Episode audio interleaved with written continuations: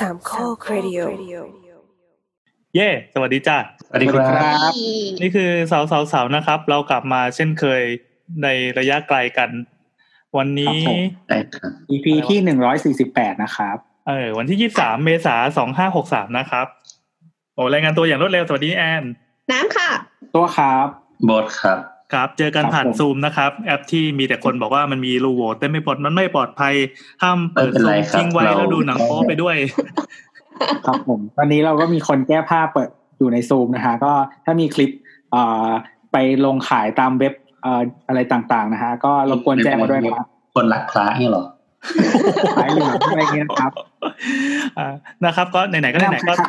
แนะนำใครอยากขอบคุณสปอนเซอไปร์ก่อนในทวิตเตอร์นะครับขอบคุณสปอนเซอร์ก่อนตอนนี้เราไม่มีสปอนเซอร์รายใหญ่แล้วนะครับ ก็เขาก็ถือว่าหมดแคมเปญเรียบร้อยเราก็แฮปปี้มีตังค์ใช้กันนะครับ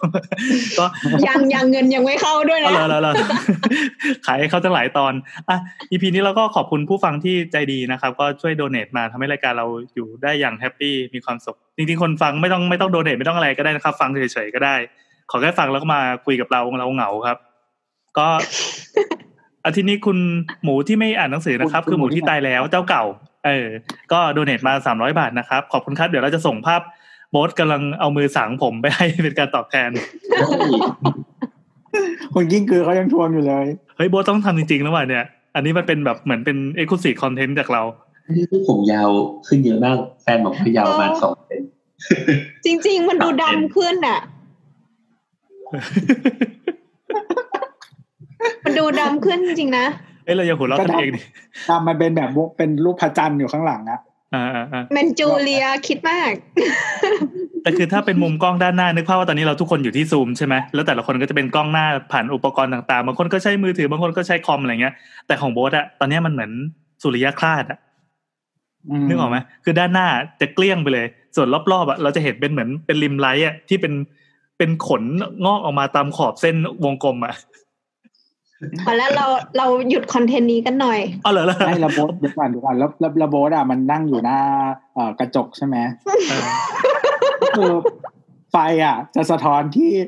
ทั้งกระจกด้านหลังจบและด้านหเอน้าอแล้วก็หน้าผากโบ๊ทด้วย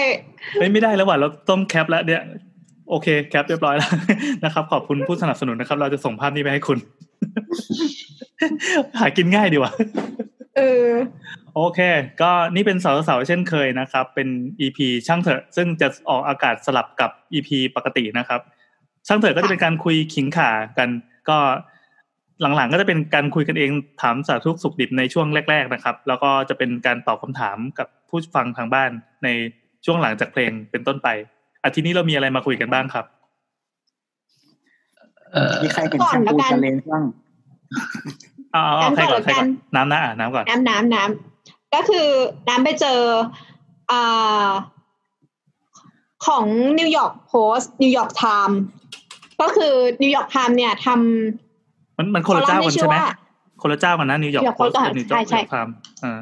นิวยอร์กไทม์ที่ตัวตัวบอกให้ใช้วิวเวอร์ดูแล้วก็จะได้ไม่ต้องจ่ายตังค์นั่นคือจริงๆมันจะมีเพย์วอลเพย์วอลก็คือเหมือนเวลาเราเข้าไปดูเว็บข่าวต่างๆ ใช่ไหมครับ แล้วเขาจะบอกว่าเออช่วย subscribe หน่อยแล้วถึงคุณจะอ่านได้ต่ออะไรแบบเนี้ย แต่ทีนี้บางเว็บอะมันก็ไม่แน่ใจอะมันเหมือนมันจะเห็นจ่ายบทรายความเดือนเห็นบทความครึ่งเดียวอะเอออมก็เลยไปกด reader view ที่มันจะแบบทำตัวหนังสือให้สวยงามแบบอ่านง่ายๆอะมันก็จะเห็นทั้งบทความเลยเว้ยอืมคือจริงๆไอซึ่งตัวเราก็เว็บต้องไม่จ่ายตังค์คือเว็บพวกเนี้ยมันก็แค่มีไอ้ pop-up อะไรสักอย่างที่เรากดปิดไม่ได้มาบังไว้ แล้วจะบอกว่าถ้าคุณอยากอ่านต่อคุณจ่าย ถ้าใครอ่าขยันหน่อยก็คือแบบสมมุติใช้ Chrome ก็ไปคลิกขวาแล้ว inspect แล้วไป delete ในโค้ดเอาลบไอ้ตัวเนี้ยเกะกะเราก็สามารถอ่านต่อได้ นี่ก็จะเป็นคนเร็วแบบหนึ่งแต่สำหรับตัวก็จะแนะนำว่าให้กด reader view นะครับในเบราว์เซอร์คิดว่าแต่ละตัวน่าจะมี มันอ่านง่ายด้วยใช่เออเวลาอยู่ในมือถืออะไรเงี้ยมันก็จะเออตัวหนังสือมันก็แบบขยายให้มันพอดีกับหน้าจอ แล้วก็ไม่มีโฆษณาไม่มีโฆษณาแล้วก็ไม่ต้องจ่ายตังค์โอ้เย่โหไม่ต้องเลยครับค่ะอะก็คือชื่อ ชื่อสกูปชื่อว่า how coronavirus infected some not but not at all in a restaurant ก็คือเป็น research ของของด็อกเตอร์คนหนึ่งที่ทำงานอยู่ใน Academ- Nation Academy of Science ที่พูดถึงเขาเนี่ยไปเก็บตัวอย่างรีเสิร์ชมาจากเมืองกวางโจวที่ประเทศจีนอยู่มณฑลหูเป่ยก็คือมีการ มีโคโรนาไวรัสที่ระบาดอยู่ตอนนั้นนั่นแหละอืมซึ่งสิ่งที่เขาเจาะจงทำรีเสิร์ชเนี่ยก็คือร้านอาหาร ตอนนั้นเนี่ย พอจีนก็มีนะ ก็คือแบบว่าถ้าสมมติว่ามีคนที่เป็น positive test ขึ้นมาเนี่ย เขาก็จะไปสืบว่าคนที่ไปไหนมั่งอะไรยังไงมั่ง แล้วเขาก็จะสืบไปเรื่อยๆ ทีนี้เขาก็ไปเจอจุดร่วมกันก็คือ เนี่ยมันมีบางร้านอาหารเนี่ย ที่กลายเป็น super spider ขึ้นมา ครับเป็นคลัสเตอร์การปล่อยเชื้อ ใช่ แต่ทีเนี้ยมันเรื่องเนี้ยมันทำให้เขาตกใจอย่างหนึ่งก็คือว่า ไอ้มันมีร้านอาหารหลายร้านที่มีวิธีการจัดจับแปนอะไม่เหมือนกัน ซึ่งมันดันไปสัมพันธ์กับคนที่ติดโรคในวันนั้นๆด้วย ก็คือมันมีร้านอาหารร้านหนึ่ง เหมือนจัดอยู่สองโซน ทีเนี้ยเขาตั้ง air conditioner เนี่ยเป่าเข้าไปในร้านใช่ไหม ปรากฏว่าจำนวนคนที่ติดประวัติคนที่ติดเนี่ย มันมีโซน A เนี่ยที่จะจัดในแนวที่ว่าโต๊ะทั้งหมดเนี่ยอยู่ในแนวเดียวกัน แล้วก็แอร์เนี่ยเป่าจากโต๊ะที่หนึ่งไปถึงโต๊ะที่สองโต๊ะสุดท้ายเลย ก็คืออันเนี้ยทุกโต๊ะติดอ๋ออ่ากระจายลมเต็มที่เชื้อเชื้อไปหมดใช่แต่ว่าทีเนี้ยโซนที่สองเนี่ยมีการลักษณะจัดโต๊ะแบบที่สลับฟันปลากัน แล้วก็ตั้ง air conditioner แนวเดียวกัน แล้วก็เป่า ปรากฏว่ามันติดแค่ฝั่งเดียว ต่อให้คุณสลับฟันปลากันอะคือทุกโต๊ะเนี่ยโดนแอร์หมด แต่สลับฟันปลากันก็คือจำนวนคนที่ติดอะมันดันน้อยกว่า ยังเห็นได้ชัดไอ้สลับฟันปลานี่คือยังไงคือไม่โดนตามแนวพัดลมแอร์เป๊ะๆเงี้ยเหรอใช่ใช่ก็คือไม่ได้ไม่ได้แถวเดียวกันนะคะเออเขาก็เลยแบบอ้าวถึงแม้ตอนนั้นฮูอะ บอกบอกว่าเฮ้ยอันเนี้ยมันไม่ใช่ มันไม่ได้แพร่กระจายทางอากาศอะเออแต่ว่าการที่ air conditioner แอร์เนี่ยมันเป่าลมออกมา แล้วก็สมมติว่าอาจจะมีคนกินข้าว มีการไอ มีการสูดน้ำมูก มีการจามกันขึ้นมาระหว่างทานอาหารเนี่ย มันก็ทำให้เกิดการกระจายของตัวเชื้อโรคเนี่ยขึ้นมาแล้วแอร์มนก็อาจจะเป่าพอดี ซึ่งอือฮึการจัดโต๊ะมันกลายเป็นคีย์ในการที่บอกว่า คุณ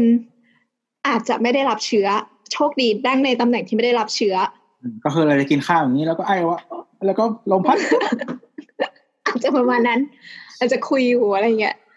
ซึ่งอืมซึ่งมันทำให้เกิดเกิดความคิดขึ้นมาว่าอ้าวต่อไปเนี่ยไอการจัดโต๊ะเนี่ยมันจะถูกคิดต่อไป คือเราเคยพูดก่อนหน้านี้แล้วว่าอ่าภาษามันมีผลไหมภาษา ภาษาภาษาจีนอะไรต้องใช้น้ำลายเยอะเยอรมันน้ำลายเยอะกว่าอีกเออคือเยอรมันฝรั่งเศสอะไรเงี้ยภาษาพวกที่มันไม่มวนลิ้นน่ะมันจะใช้วิธีขากสเลดแทนการมวนลิ้นมันก็จะมีลมออกมา เออว่ะโห เรื่องนี้ช็อกโลกเอออะอะอย่างจีนนี่เยอะเยอะอย่างจีนเวลาพูดเขามีแบบพวกชอชิงชอช้างมาเต็มไปหมดเลยนะฝอฝาอะไรเงี้ยอืมแล้วมีความเฉๆลักษณะ ลักษณะความลงเล้งด้วย ไม่เวลาคนจีนเขาพูดแล้วเขาพูดแบบว่ามีท่าทางมันใหญ่ อะเขาพูดเสียงดังเนี่ยท่าทางใหญ่ เหมือนเหมือนฉันน่ะเหรอ ไม่มันเป็นลักษณะส่วนเฉพาะ เออ แต่ว่ามันก็ไม่รู้ ก็เลยก็เลยคือกำลังคิดไงว่ามันมันพวกนี้มันมีผลไหมทำให้เหมือน คือลักษณะถ้าคนพูดแบบเบาๆหรือพูดแบบว่า เก็บเขาเรียกว่าอะไร อะ ปากอะไรอย่างเงี้ย น้ำลายอืมมันไม่ค่อยกระเด็นไงอืมอาจจะมีส่วนปะวะจริงๆอะถ้ามีใครส่วนเรียนศาสตรศาสตร์มาก็จะรู้ว่าแบบเวลา คือเวลาพูดพูดคำแต่ละคำลิ้นเลิ้นอะไรอย่างเงี้ย มันก็จะอยู่โพสิชันไม่เหมือนกันใช่ไหมน้ำลายมันก็จะออกไม่เหมือนกันอะ แต่ไอ้พวกนี้เออก็พิสูจน์ได้นะ จากปริมาณตัวเลขการติดของแต่ละแต่ละประเทศนะว่ามันมีมูลหรือเปล่า เราว่าเรื่องนี้ไม่น่าจะมีอะแล้วไงต่อแล้วไงต่อ เดี๋ยวนะเราต้องต้องต้องเหมือนออกตัวแทนเขาไว้นิดนึงว่า การที่มันเกิดเป็นเคสเดียวอะมันยังไม่พอเพียงที่จะเอามาเป็นข้อมูลในการสรุปว่าอันนี้เป็นงานวิจัยที่ที่มีประสิทธิภาพ เพราะนี่มันคือการยกหนึ่งเคส เช่นเดียวกับที่เคยเกิดมาแล้วในกรณีอ่ารถเมล์หรือว่ารถบัสสักอย่างที่เป็นปรับอากาศอะแล้วมันมีคนข้างหน้าเป็น แล้วก็ทำไมอืมทำไมาก็คนที่นั่งแถวหลังทั้งหมดก็ติดอะไรอย่างนี้เป็นต้น มันมันมันเป็นสามารถข้อสังเกตสำหรับอ่ามัเอานไปเล่าใช้ใช่ต่อได้เออมาเล่าได้ แต่ว่าอันนี้ไม่ได้สรุปว่ามันจะเป็นอย่างนี้ทั้งหมดไม่ใช่ว่าทุกเคสที่เกิดในโลกมันจะเป็น เพราะว่ามันต้องมีการควบคุมตัวแปรในการทดลองเองแต่ถ้าเกิดว่าใครเป็นคนที่ตื่นตระหนกหรือประหม่ามากๆมาฟังแล้วก็เออโอเค เก็บไว้ฉุกคิดได้เออจริง ๆ มันก็เป็นตัวเริ่มต้นนะ ถ้าเราพูดไปว่าโคโรนาไวรัสเนี่ยมันก็เป็นเหตุการณ์เกิดขึ้นใหม่ที่ทำให้เรา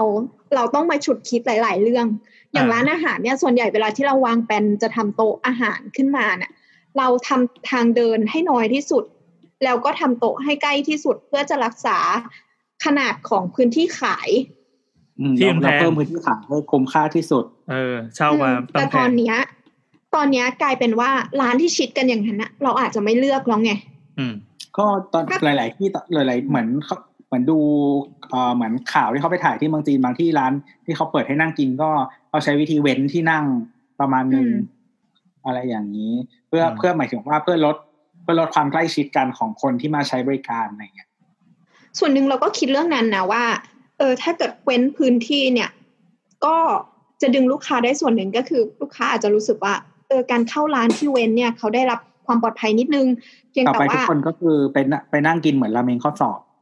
เออใช่ใช่ มันจะเป็นอย่างนั้นเว้ยโต๊ะต่อไปอะ ก็คือเขาไม่สามารถที่จะเว้นระยะห่างได้ เพราะพื้นที่ขายมันก็ยังจำเป็นสำหรับธุรกิจอยู่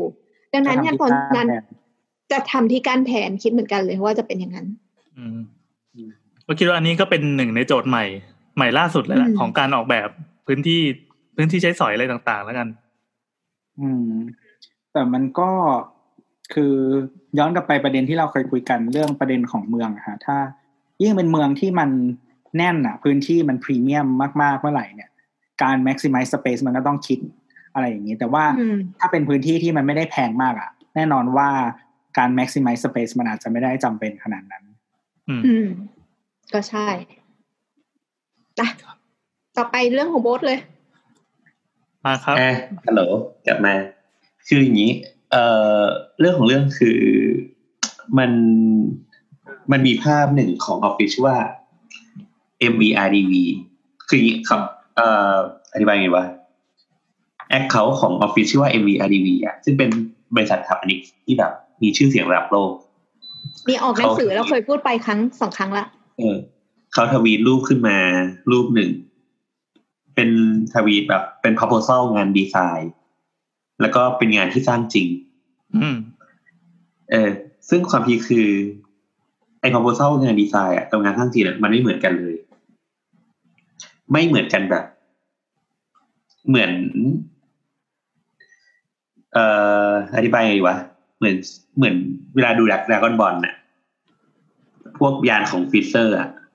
อืม เออถ้าเด็กเหมือนเขาเกิดไม่ทันทำไงครับไม่กลัวรู้สึกว่ามันเหมือนบ้านของจอมบานบูภาคบูอ้วนเนี่ยมึงตอนที่ปลุกโลกเสร็จแล้วก็ทุกคนกลายเป็นช็อกโกแลตอะไรอย่างเงี้ย ตอนนั้นโอ้จำไม่บ้านได้เหมืเลอยนอีอุ้ยครับเอาเป็นว่างานงาน proposal แรกอะรูปแรกอะมันล้ำสมัยมากๆ แต่ผลลัพธ์มันคือออกแบบมาเป็นงานที่เสร็จคือหม้อหุงข้าว เอาเอางานเป็นงานอะไรก่อนดีกว่าเออเริ่มก่อนคืออีงานเนี่ย เป็นงานประกวดแบบในปี2015อ่าเป็นประกวดแบบเอ่อ The China Comic and Animation Museum โอ้ เออที่ประเทศจีนครับความพีคคืออี MVIDV เนี่ยคือทีมที่ชนะประกวดแบบในปีนั้น ซึ่งอย่างที่บอกว่า proposal มันอะคือแบบเลิศหรูอลังการงานสร้างมาก ชอบไหมชอบไหมดีไซน์เป็นไง เราเฉยๆอะอ่าเหรอมันเหมือนยังไงดีอะพี่แอนอธิบายยังไงอะเมื่อกี้อย่างที่เอ่อที่ที่โบ๊ทบอกก็พอจะนึกภาพออกนะ ถ้าเกิดว่าใครที่อ่านการ์ตูนแล้วผ่านดราก้อนบอลมาบ้างอะ ในฉากใน scene ของดาวนาเมกอะมันจะมีอาคารบ้านเรือนที่เป็นกลมๆแล้วไปวางเป็นแท่ง แล้วก็มีขามาเสียบข้างล่างอะไรเงี้ย คือใช่ใช่จะเรียกว่าจะเรียกว่าล้ำก็ล้ำนะเออก็ล้ำก็ล้ำคือเรานึกไม่ออกว่าถ้าเรามีตังค์เราจะไปสร้างอะไรแบบเนี้ย อันนี้สวยไม่สวยมันก็แล้วแต่รสนิยมของคนนะคือโบทอาจจะมองว่าไม่สวย แต่ว่าคนที่อ่าน comic แล้วก็เหมือน refer ไปถึงการ์ตูนที่ตัวเองรักในวัยเด็กอะไรเงี้ยมันอาจจะเฮ้ยแบบเห็นแล้ว wow แล้วกรี๊ดก็ได้อะโอเค ประเด็นคืออย่างที่บอกว่า MVRV MVRDV ชนะประกวดแบบแหละอ่าแต่คราวเนี้ยเหมือนด้วยหลาย ๆ เหตุผลมั้งสุดท้ายก็เขาก็คือไม่ได้แบบ ไม่ได้จ้างต่ออะ อืม ก็คืคืออหมายว่ามาเฉพาะแบบที่ชนะเหรอใช่ไม่ไม่ได้ให้สถาปนิกอะไปเป็นแบบเขาก็เขาก็ได้ดีแอสเซทดีนะที่ที่ที่ที่ที่ที่ส่งมาไปถูกไหมแล้วเขาก็ไปทำต่อถูกไหม ใช่ใช่ใช่เอ๊ะถามหน่อยอันนี้มันเป็นครับปกติ owner ปกติของการประกวดแบบไหมคือเอ่อชนะแบบแต่ว่าไม่ให้คุณเอาไปสร้างอะเราจะไปสร้างเองอะไรเงี้ย ก็อยู่ที่เงื่อนไขปะอ๋อแต่โอนเนอร์จะทำอะไรก็ได้ปะส่วนใหญ่เขาจะเขียนเงื่อนไขว่า อันนี้ไม่ไม่ได้ไม่ได้เป็นทุกอันแต่ก็แล้ว แต่บางทีก็จะเขียนเขียนว่าแบบเออสิ่งที่ส่งประกวดมาจะกลายเป็นลิขสิทธิ์หรืออะไรทั้งหลายของโอนของ owner ที่จัดประกวดทั้งหมดอืมเขาก็จะไปต้มยำทำแกงอะไรก็ได้ ใช่มันมันมีมันมีหลายเงื่อนไขแหละอย่างที่บอก เช่นแต่แบบแต่เราคิดว่านะถ้าถ้าสมมติว่าให้ MVRDV เนี่ยไปออกแบบหรือว่าไป clear แบบให้มันไม่ใช่แค่เป็นแบบประกวดที่ต้องสวยงามอย่างเดียวแล้วอะมันต้อง clear space ข้างในด้วย ตรงเนี้ยมันต้องจ้างเพิ่มหรือเปล่า อ๋อเข้าใจละคือการการประกวดแบบมันไม่ใช่การอ่าส่งไปยันแบบก่อสร้างที่จะต้องลงดีเทลละเอียดเป๊ะไม่แต่คือเหมือนเป็นภาพลักษณ์เป็นคอนเซปต์ก่อน มันมันมันขึ้นอยู่มันขึ้นอยู่กับ ลักษณะประกวดแบบด้วยครับอ่าอย่างบางที่เช่นแบบบดเคยเห็นแบบประกวดแบบที่เกาหลีอะไรเงี้ย มันจะเขียนไว้มาเลยว่า ชนะคุณได้รางวัลเท่านี้ ถ้าจ้างต่อคุณจะได้เงินเท่านี้ อ๋อ ก็เป็นเงื่อนไขต่อจบใน TOR เลย อ่าอ่าอ่าโอเค แล้วไงต่อครับ นั่นแหละซึ่งอย่างที่บอกว่าพอพอมันไม่จ้างต่อ มันก็เวลาล่วงเลยผ่านมากี่ปีละปีนี้เท่าไหร่สองพันยี่สิบอะห้าปียี่สิบเออห้าปีก็คืองานนั้นนะก็เสร็จเรียบร้อยแล้ว โดยที่ มันไม่เหมือนกับแบบเลย ไม่เหมือนแบบ ไม่เหมือนร้อยเปอร์เซ็นต์ยังไงครับ ก็อย่างที่บอกว่าแบบที่ออกแบบออกแบบมามันคือบ้านดาวดาวแม็กอะแต่แต่งานที่มันออกมาคือหม้อหุงข้าว ก็คือ เท่าที่สังเกตดูนะ ตรงตรงงานของ MVRDV ก่อนนะคะ ก็คือ มันจะเป็นเชฟที่เหมือนก้อนก้อนถั่วที่ที่เรียบร้อยไม่ใช่มันเหมือนรังดักแด้รังไหมอะรังไหมอะโอเคที่มีการเจาะวอยขึ้นมา แล้วก็ใส่ไฟแล้วก็มีการจัดแสงอะไรอย่างเงี้ย อันนี้เราเปิดทวิตของ MVRDV นะ ถ้าเกิดว่าใครอยากรู้ก็ไปดูในทวิตเตอร์ของ MVV วแหวน MV อะแล้วก็ RDV ของวันที่ยี่สิบสอง ค่ะ อ๋อเหรอเออรีไปแล้วเดี๋ยวเดี๋ยวลองอ่านในรีプライของของทวิตที่เราโพสต์ปกนี้ไว้ก็ได้นะครับ ก็เป็นยี่สิบสองเมษาสองพันยี่สิบนะครับ จะมีสองภาพที่เปรียบเทียบกัน คือตัวเองเป็นคนโพสต์เองด้วย คือออฟฟิศเป็นคนโพสต์เองว่าเนี่ย คือแบบที่เราชนะการประกวด แล้วดูแบบที่สร้างจริงสิครับ ช่างปวดร้าวหรือเปล่าก็ไม่รู้ นั่นแหละ อืม คือภาพที่สร้างเป็นภาพคอนเซปต์อาร์ตก็คือ อย่างที่บอกอย่างที่น้ำบอกอธิบายน่าจะใกล้เคียงก็คือเป็นรังไหม คือเป็นตัวอาคารที่เป็นกลมๆแล้วก็ผิว ผิวข้างนอกเป็น texture ประหลาดประหลาดๆอะแล้วก็มีการอืมเจาะคว้านบางส่วนที่ทำให้เห็นแสงสีแดงข้างใน แล้วก็มันมันเรืองออกมา เข้าใจว่าน่าจะเป็นกระจกละมั้งอืมอืมแล้วข้างในตัวอาคารก็คือล้ำล้ำสุดขีดอะทุกอันจะเป็นเหมือน อืมโอ้ยอธิบายยากจริงๆมันก็คือเป็นรังไหมหลายๆอันมาชนกัน เล็กบ้างมันใหญ่บ้างมันเลยอธิบายยากว่ามันจะออก มันจะเปรียบเทียบว่าเป็นอะไรดีอะใช่ปะแล้วแล้วว่าอาจจะคล้ายบับเบิลคำพูดด้วยของการ์ตูนอืม คือมันเป็นกลมๆแล้วก็มีมีแหลมลงมาข้างล่างอะไรอย่างเงี้ยแล้วก็ปักอ๋ลองพื้นเออเออมันคือไอตัวไอ bubble ใช่ไหมในการ์ตูนที่คุยเอกันอเออแต่เป็นการ์ตูนการ์ตูนฝั่งเอเชียด้วย ที่ใช้ bubble style นี้ อะไรอย่างนั้น แล้วก็ตัว texture มันไม่ใช่ texture ธรรมดามันมันจะมีความรุงรังอะมันจะมีแบบลายพร้อย คือวัสดุทำดูเหมือนมันวาวนะ แต่ไม่แน่ใจว่าเป็นเพราะการฉายไฟอัดขึ้นจากข้างล่างหรือเปล่า แล้วก็ภาพอืมภาพ visual ที่เขานำเสนอมันก็ค่อนข้างล้ำอนาคตอะเช่นแบบ ท้องฟ้าก็เลือกใช้ฟ้าเป็นสีสีส้มแบบฝนตกพายุเข้าอะไรเงี้ย มันก็เลยดูล้ำไปหมดเลย ครับ อันนี้คือภาพวิภาพภาพนำเสนอนะ ภาพที่ส่งประกวดแบบแล้วก็ชนะมา แต่พอของจริง เดินเข้าไปในครัวเลยครับอืมมันคือหม้อหุงข้าวที่อยู่ใกล้ตัวเลยเป็นแบบฝาบน เปิดขึ้นมาก็ใช่เลย เป็นหม้อหุงข้าวที่เชื่อมกันประมาณสามสี่หม้ออะคล้าย ๆกับอะไรนะ ที่สยามมันมีมันมีห้างชื่ออะไรนะเซ็นเตอร์พอยต์อะแอมบาซี่อืมไม่โอ้ใช่เซ็นเตอร์พอยต์เหรอ หรืออะไรที่มันสยามสแควร์วันดิจิตอลเกตเวย์ดิอ๋จิอตอลดิเกจิตตอลเกตเวย์เออเออเออเออที่มันเป็นเม็ดถั่วหลาย ๆ อันหลาย ๆ เม็ดอะแล้วก็มีอืมมีเคลือบเยิ้มๆตรงกลางอะจบครับอันนี้ อันนี้คือเป็นหม้อหุงข้าวที่เก่านิดนึงนะฮะเพราะว่าคือเหมือนปัจจุบันเนี้ยหม้อหุงข้าวมันชอบทำเป็นสี่เหลี่ยม แต่เมื่อก่อนอะมันจะเป็นวงกลมเออเอออันนี้คือกลมๆสีขาว white appliance เนี่ยแล้วก็เรียงต่อกันครับ texture ก็เป็น texture ก็ที่ที่ธรรมดา อืม ก็เป็นอาคาร China Comic and Animation Museum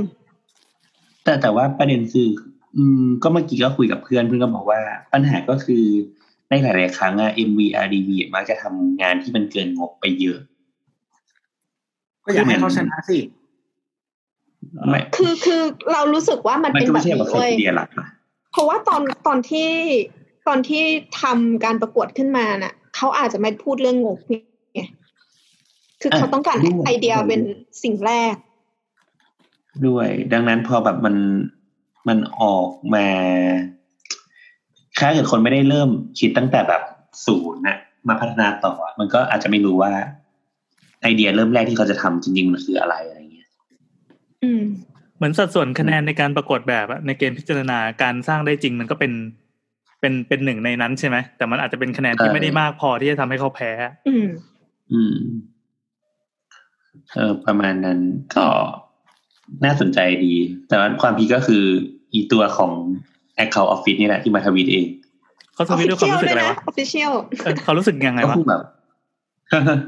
หัวเราะแห้งอะไรอย่างเงี้ยเขาทำมีมด้วยนะเขาทำมีมมาตอบด้วย เออมันมีด้วยนะมีไหมเนี่ยที่มันเป็นรถกำลังดริฟต์คือทางด่วนเส้นตรงใช่ไหมแล้วก็เส้นโค้งอะที่มันเป็นรถแบบเออรถเก่าๆอะแล้วก็ เป็นป้ายทางด่วนว่าถ้าตรงไปปั๊บจะเจอเป็นดีไซน์ที่ที่เขาทำแบบ ส่วนด้านขวาคือแบบที่ลูกค้า develop จนเสร็จอะแล้วก็เป็นรถเนี่ยดริฟต์เข้าทางขวาปุ๊บคลเอ็นอืมโอเคครับนั่นแหละครับก็เป็นปรากฏการณ์ที่น่าจะได้เจอกันบ่อยๆในพวกงานประกวดแบบแล้วจะต้องสร้างจริงอืมจริงๆมันจริง ๆ ที่จีนนี่มีความพีคหลายอันที่สนุกนะ เช่นแบบบบางงานอ๋อเอ่อ เพิ่มเติมอีกนิดหนึ่งก็คือ มีงานของออฟฟิศหนึ่งในไทยอะเอ่อคอมมอนน่ะเดอะคอมมอนงานเดอะคอมมอนที่ทองหล่ออะอ่าที่มันโดนกรอบไปแบบเกือบร้อยเปอร์เซ็นต์อะไปสร้างที่จีนอ๋อเออ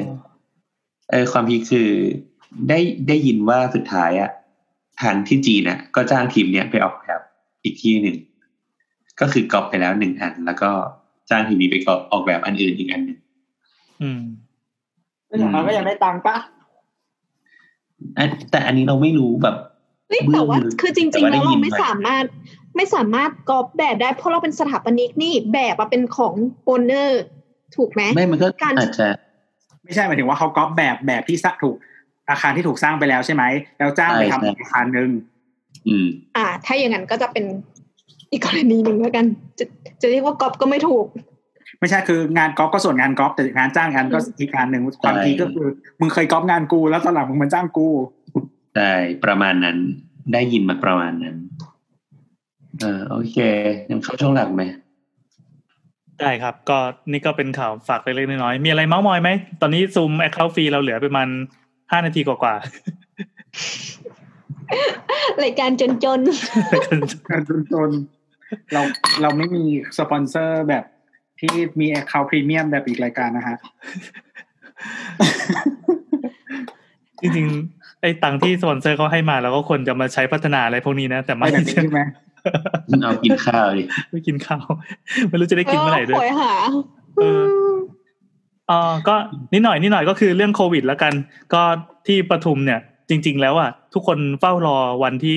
มันจะหายคอนหายอะไรวะเขาเรียกว่าเคอร์ฟิวใช่ไหมเคอร์ฟิวก็คือพวกร้านพวกอะไรจะกลับมาเปิดได้เหมือนเดิม ซึ่งเขาก็มีประกาศแพลมๆออกมาแล้วแหละ แต่ในที่สุดเมื่อวานนี้เอง ก็ดันมีข่าวดันมีข่าวแบบใกล้ตัวมากๆใกล้ตัวตัวเองแบบสุดๆเลยเพราะว่าที่บ้านอะซื้อของทุกวันซื้อของทุกวันรับของเปิดแบบ Kerry Flash Express ไปรษณีย์ไทยมากดออดเงี้ยหน้าบ้านทุกวันทั้งวัน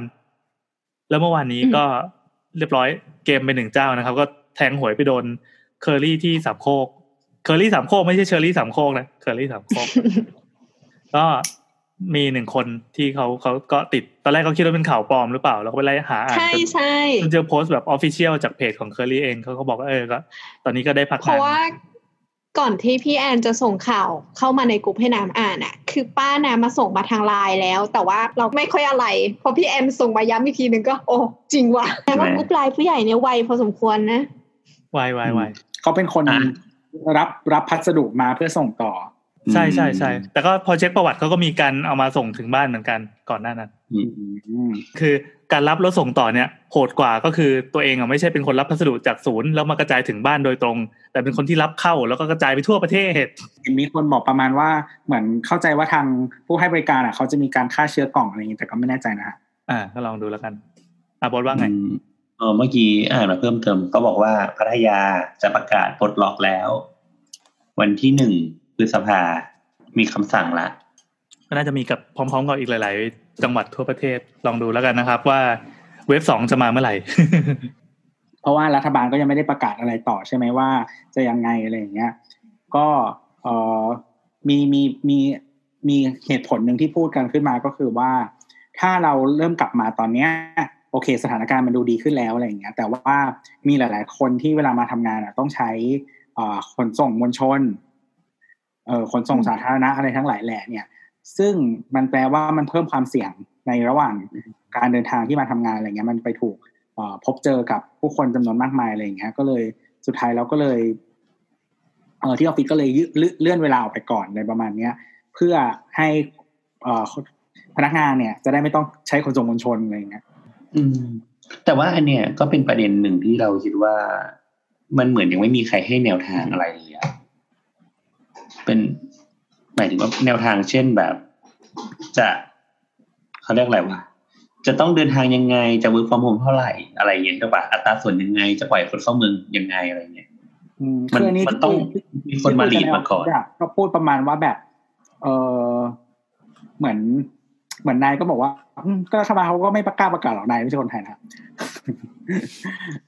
เออนี่แหละเราว่าประเด็นรัฐบาลมันเขาก็ก็เลยไม่กล้าประกาศเพราะว่า ถ้าประกาศเมื่อไหร่อย่างเช่น สมมติว่าถ้าบอกว่าแบบ ให้ทุกคนกลับมาได้แล้ว แล้วมีเว็บเว็บสองอะไรอย่างเงี้ย ก็คือการติดเชื้อเพิ่มขึ้นกลับมาใหม่อีกอย่างเงี้ยทุกคนก็จะด่ารัฐบาล เออ ถ้าอืมถ้าเขาบอกว่าแบบเอ้ย extend ออกไปเลย ปิดปิดปิดต่อไปอะไรอย่างเงี้ย แล้วเอ่อเวลามีปัญหาเศรษฐกิจ ทุกคนก็จะด่ารัฐบาลเลยคือคือเราเราเราคิดว่าจริง ๆ มันมันกลับมาได้นะแต่ว่ามันต้องมีเขาเรียกอะไรมีแฮนด์บุ๊กอะว่าจะต้องทำยังไง มันเป็นไปไม่ได้จริงอย่างนั้นนะก็คืออย่างน้อยมันก็ต้องมีให้บ้างนะที่เราปะมันไม่ใช่ว่าตอนนี้คือ มันไม่มีอะไรเลยอะแล้วทุกคนก็คือกูไม่ไหวแล้ว กูไม่มีตังค์กูต้องออกไปทำงานเออเป็นคือนอกจากจะไม่มีแนวทางแล้วประเทศนี้มันไม่มี rule of law เพราะฉะนั้นมันก็ยากเออนั่นแหละ โอเค เดี๋ยวเจอกันหลังเพลงนะครับ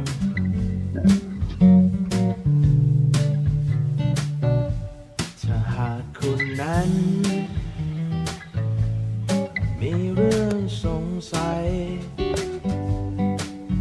เรื่องดีเรื่องร้ายยังไง แต่ไม่รู้ เก็บเอาไปคิด ไม่รู้จะถามใคร จะถามครูไว้ก็ไม่นาจ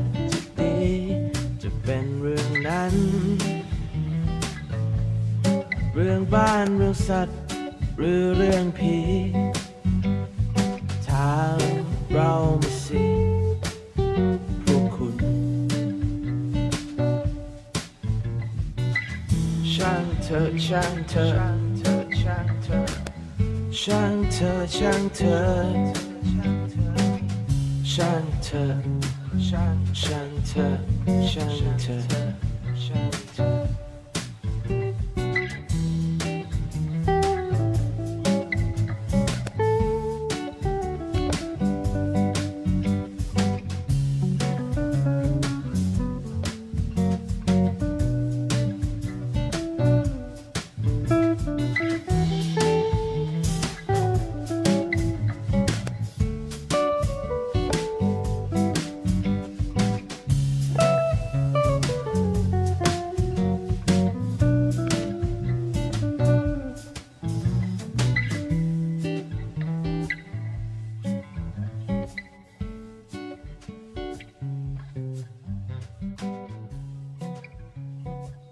มื่อกี้ก่อนก่อนมาเริ่มอัดปวดบ้านเพื่อนที่ไต้หวัน แต่เป็นเพื่อนคนไต้หวันนะอืม เป็นเพื่อนแบบที่ทำตัวทำตัวแบบ เป็นคนแบบเขาเรียกอะไรมาทายัดอะเหมือนแกล้งจนป่ะเออแบบบ้านแบบบ้านเราจนแบบเนี่ยเพื่อนคนอื่นใช้เงินฟุ่มเฟือยมากเลยอะไรเงี้ยเออ แล้วแบบน้องคนไทยก็ส่งรูปมาให้ดูเนี่ยบ้านมันพี่ แล้วคือแบบพี่แอนอธิบายความ อลังการของบ้านมันให้ฟังเอาเป็นว่าไปดูหนังสือสถาปัตย์อะหนังสือแบบโชว์โชว์งานสถาปนิกที่เป็นแนวลูกค้ารวยๆไฮโซไฮโซอะเป็นบ้านที่เส้นสายตรงๆ แล้วก็เปิดหน้าต่างบานใหญ่โคตรๆข้างนอกเป็นทะเล แล้วก็มีขอดกลางบ้าน อะไรอย่างนั้น เออบ้านแบบคอนโดประมาณเท่าไหร่วะร้อยตารางเมตรอะไรประมาณเนี้ยในห้องสามร้อยตารางห้องนอนเมตรเนี่ยเลยใช่ไหมอืมอืมสามห้องนอน ครับแล้วมันก็บอกว่าบ้านฉันแบบจนมากเลยเนี่ยเพื่อนคนอื่นเขาแบบใช้เงินกันสิ้นเปลืองมากเลยอะไรเงี้ยแล้วไงแล้วสาระที่เอามาเล่าให้ฟังนี่คือเหม็นหรือว่ายังไงครับก็บอกว่าเออเนี่ย เมื่อไหร่แบบเมื่อไหร่จะแบบไปไต้หวันได้กูจะไปพักปีให้เหม็นเหม็นเหม็นนะเห็นแล้วเมื่อกี้เราก็คุยกันว่าแบบเออเงินเดือนที่ไต้หวันน่าจะเยอะกว่าอืมอืมคือเคยคุยกับเพื่อนเพื่อนบอกว่า สมมติว่าสถาปนิกที่ไทยตอนนี้สตาร์ทเท่าไหร่อะ หมื่นแปดสองหมื่นอ่าเออ junior เลยนะห้ามห้ามอยู่ junior เชียงใหม่ด้วยแบบมันนะห้ามอยู่เชียงใหม่นะเออเอาเอากรุงเทพเลยอย่างไต้หวันมีสตาร์ทที่ประมาณสองหมื่นห้าสองหมื่นแปดอืมเอออันนี้ที่คุยกับเพื่อนนะค่ารถไฟฟ้าเรื่องนะครับ เริ่มต้นที่แปดบาทนะครับโหของเราเริ่มต้นที่เท่าไหร่สิบหกอ่าเริ่มต้นเออประมาณสิบห้าสิบหกบาท16แล้วก็ คือที่ที่ไทเปเนี่ย วิ่งไปสุดสายมันก็อย่ายี่สิบบาทอะไรอย่างเงี้ยครับ อืม ส่วนที่ขไทองยเราสุดสายเท่าไหร่ร้อยหนึ่งบ้าก็คือถ้าไม่เปลี่ยนโหมดอะสุดสายมันจะประมาณสี่สิบกว่าบาท แต่ถ้าคุณสวิชเอ่อสายใช่ไหมเปลี่ยนสายเปลี่ยนระบบอะไรเงี้ย ราคามันก็จะบวกบวกเข้าไป สมมุติว่า สมมติบ้านอยู่อะไรดี สมมติบ้านอยู่ตรงรัชดาอะไรเงี้ยเอออยู่อยู่เส้นใต้ดินอะสมมติต้องนั่งไปสองสถานีเนี่ย ก็แบบเกือบยี่สิบาทแล้วใช่ไหมแล้วไปนั่งสายสีเขียวต่อ มาเปลี่ยนรถที่จตุจักรอย่างเงี้ยเข้าไปทำงานสุขุมวิทอีกประมาณสามสิบบาท ใช่เอ้ยแต่ก็ซื้อยังไงยี่สิบเจ็ดบาทไงไอตั๋วรอบไงอ่ายี่สิบเจ็ดบาทบวกรถใต้ดินอีกยี่สิบาทสมมติ วันหนึ่งก็เกือบร้อยแล้วนะใช่ไม่รวมค่ามอไซค์ที่ใช่อยู่ในซอยบ้านอยู่ในซอยอีกนะอ่าใช่ใช่ใช่เออ ซึ่งค่าคือชานมไข่มุกที่ไต้หวันนะถูกกว่านะฮะ เขาก็เป็นเอานี้เป็นดัชนีพอได้าริอันคืออันนี้เป็นจริงเป็นเป็นดัชนีที่ไม่ดี เพราะว่าที่ไต้หวันมันถูกกว่าเกือบคือร้านดัง ๆ ดัง ๆ อะ ที่ที่ไทยกับที่นู่นถ้าเป็นร้านเดียวกันเนี่ยที่นู่นจะถูกกว่าอย่างเช่น สมมุติว่าเสือพ่นไฟที่ไทยมันแก้ร้อยกว่าบาทที่ไต้หวันมันประมาณแบบสี่สิบกว่าบาทอย่างเงี้ยนะฮะคือทำไมโอ้ถูกน่าเกลียดจังวะก็คือคือคือคือถ้าไปไต้หวันเราชอบกินชานมไข่มุกก็คือไปลองให้ครบทุกร้านกินก็ร้านคือไม่กลับซ้ำมากัเป็นเบาหวาน กินโหกินร้านไม่ซ้ำกันทุกวันน่ะก็จะสบายใจเพราะว่าถูกกับที่ไทยมากทุกร้านเลย เฮ้ย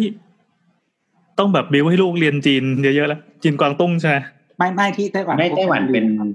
จริงกลางจีนกลางจีนกลางเลยใช่ไหมอืมแต่ว่าแต่ว่าไต้หวันตัวตัวเขียนเขาจะเป็นแบบตัวเต็ม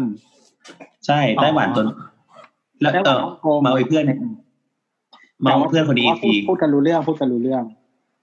คืออย่างนี้มันพูดกันรู้เรื่องเว้ยแต่แบบสำเนียงหรืออะไรเงี้ยมันจะไม่เหมือนกัใช่นมันจะมีพแล้ววไอ้กเพื่อนคนเนี้ยสับอะไรจะไม่เหมือนกันแล้วไอ้เพื่อนคนเนี้ยเป็นคนไต้หวันโดยกำเนิด อืม เออ แต่แบบไม่สามารถเขียนตัวอักษรไต้หวันได้เลย อ่าแล้วมันอยู่ยังไงวะ ก็คือใช้ใช้ใช้ภาษาจีนกลางหมดเลย เออ มันก็บอกว่าทำไมพ่อแม่มันไม่สอนให้มันพูดไต้หวันวะกูไม่เข้าใจ อืมอืมแล้วมันก็แบบโดนเพื่อนที่มาจาก จีนแผ่นดินใหญ่อืมก็คือฝูเจี้ยนสอนภาษาไต้หวันมัน คือคือคืออย่างนี้ ชนชนกลุ่มแรกของไต้หวันน่ะ มันเป็นคนคนที่อพยพมาจากฟูเจียน ใช่ ก่อนที่จะก่อนที่จะมีตั้งตั้งตั้งไต้หวันขึ้นมาจากไอ้ก๊กมินตั๋งที่หนีภัยลี้ภัยการเมืองบ้าบออะไรอะเพราะฉะนั้นเนี่ยตอนแรกเขาพูดภาษาฟูเจียนกัน แบบโลคอลก่อนที่จะมาพูดแมนดารินน่ะมาทีหลัง แต่ว่าตอนเนี้ยเอ่อแต่ว่าตอนเนี้ยคือหลักหลักภาษาหลักๆที่เขาใช้ก็คือแมนดารินอะไรประมาณนี้ อืม อืม นั่นแหละครับ จะพูดอะไรไม่รู้ลืมอ๋อแต่ว่าค่าข้าวธรรมดาข้าวทั่วๆไปอะ ราคาไม่ได้ต่างจากไทยเท่าไหร่ อาจจะแพงกว่านิดๆอะไรอย่างเงี้ยในกรุงเทพอืม อืม ก็คือก็โดดียรวมโดยรวมแล้วแล้วคุณภาพชีวิตที่ค่อนข้างดีแล้วก็ราคาถูกกว่า มีใช่เมืองหรอที่ดีกว่า นี่เราชังชาติกันขนาดนี้เลยเหรอเล่าให้ฟังอยากเป็นแบบเขาบ้าง อืม ก็ดูเราเราก็พูดถึงแต่ข้อดีกันของทุกคนแหละอืมอยากกินแล้วก็มีข้อดีซีใช่ไหมฟู้ดล่ะตังแก้วละสี่สิบาท ไม่ใช่ร้อยี่สิบนะฮะเออแต่ที่พักแพงนะที่พักก็ไม่ได้แพงขนาดนั้นน่ะ กรุงเทพมันมีที่ถูกให้มึงเลือกไง อืมก็จริง อะจริงๆนั่นแหละอะเข้ามันก็มีที่ช่างถูเถกอะให้เลือกถ้าอยากจะเลือกอะแต่ว่าโรงแรมมันอาจจะไม่ได้แบบดูดีไฮโซแบบกรุงเทพอะเพราะว่า คือกรุงเทพมันมันเป็นเมืองท่องเที่ยวที่จะเรียกว่าไงดีอะถ้าบอกถ้าเป็นแบบจัดอันดับ Mastercard มันคือเบอร์หนึ่งของโลกถูกไหม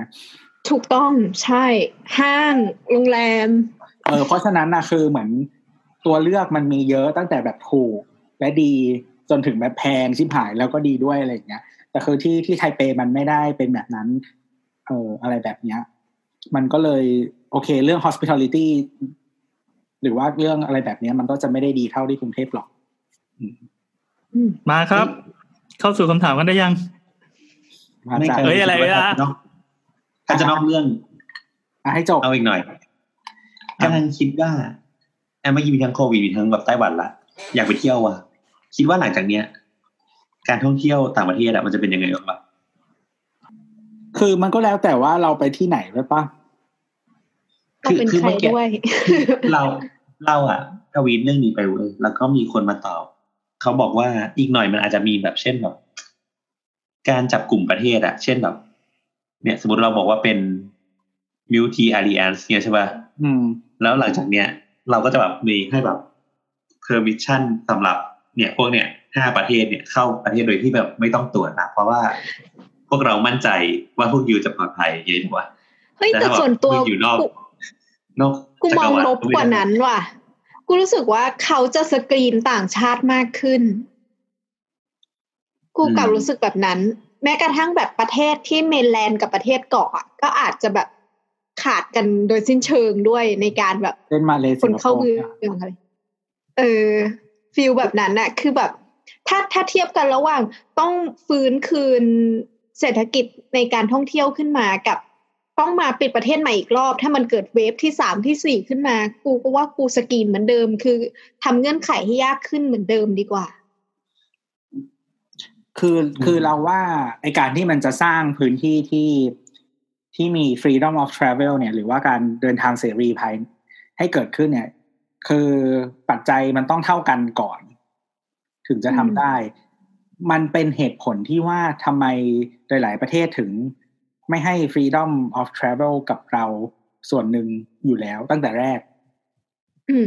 อ่า ประเทศที่ว่านี้คือไม่ใช่ไต้หวันฮ่องกงหรืออะไรอย่างนี้ เอ่อ เพราะฉะนั้นน่ะ เหมือนไอการที่จะเกิดแบบนั้นอีกอะ มันก็เราว่ามันก็คือถ้าเป็นกลุ่มประเทศเดิมที่เราเคยได้รับสิทธิ์อยู่แล้ว เนี่ย มันก็จะเป็นไปได้ แต่ว่าประเทศอื่น ๆ เนี่ย คิดว่ายากอืมแม้แต่อืมจีนเองยังไม่ให้ฟรีวีซ่าเราเลย ใช่ เวลาจะไปจีนก็ต้องขอวีซ่าอะไรอย่างเงี้ยเออทำไมอะแค่นั้นเลยเหรอน้ำทำไมมณฑลจะเข้าเมืองใหญ่ต้องคนไทยกว่าขอวีซ่าอืมเราเป็นแค่ประเทศสลาดไง เออ แต่ว่าเขามาบ้านเราจริงๆก็ต้องมีวีซ่าเหมือนกัน แต่ว่าเราให้เป็นวีซ่าออนไล On น์ arrival คือเออก็คือทำทำได้เลยอะไรประมาณนี้ ซึ่งปกติเวลาเขานับรวมอะไอวีซ่าออนไลน์กับฟรีวีซ่ามันอยู่ในแคปเดียวกัน อืม ห้องก็คือผ่านไปได้เลยอะไรประมาณนั้นอืมอืมอืมอืมโอเค ก็ไม่รู้เนาะอนาคตจะเป็นยังไง น่าสนใจว่ะว่าแบบนโยบายต่างประเทศจะเป็นยังไงแต่ก็คือมันก็จะมีบางประเทศอย่างเช่นสมมติว่าญี่ปุ่นมันอาจจะเป็นไดเลมม่ามาก ๆ เพราะว่าประเทศมันประเทศเขาได้รับผลกระทบหลาย ๆ อย่าง คือก่อนหน้านี้มันมีผลกระทบเชิงบวกจากการที่เขาเปิดฟรีวีซ่าให้หลายประเทศอะไรอย่างเงี้ย แล้ว มันจะกลับไปแบบ ไม่มีการท่องเที่ยวเข้ามาช่วยอีกได้ไหมหรืออะไรแบบเนี้ย เพราะว่าเศรษฐกิจมันก็อยู่ในยุคที่ต้องพึ่งพาต่างชาติพอสมควรอะไรแบบเนี้ยเพราะเหมือนญี่ปุ่นก็คือ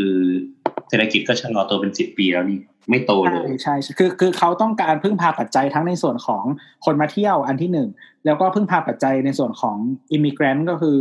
เอ่อคนต่างแรชาติงงานเอออะไรแบบเนี้ย คือมันต้องพึ่งพาเข้ามาแล้ว ถ้ามันต้องตัด ออกไปในส่วนการท่องเที่ยวอะ ประเทศมันก็เอ่อเศรษฐกิจมันก็จะมีปัญหาในระยะ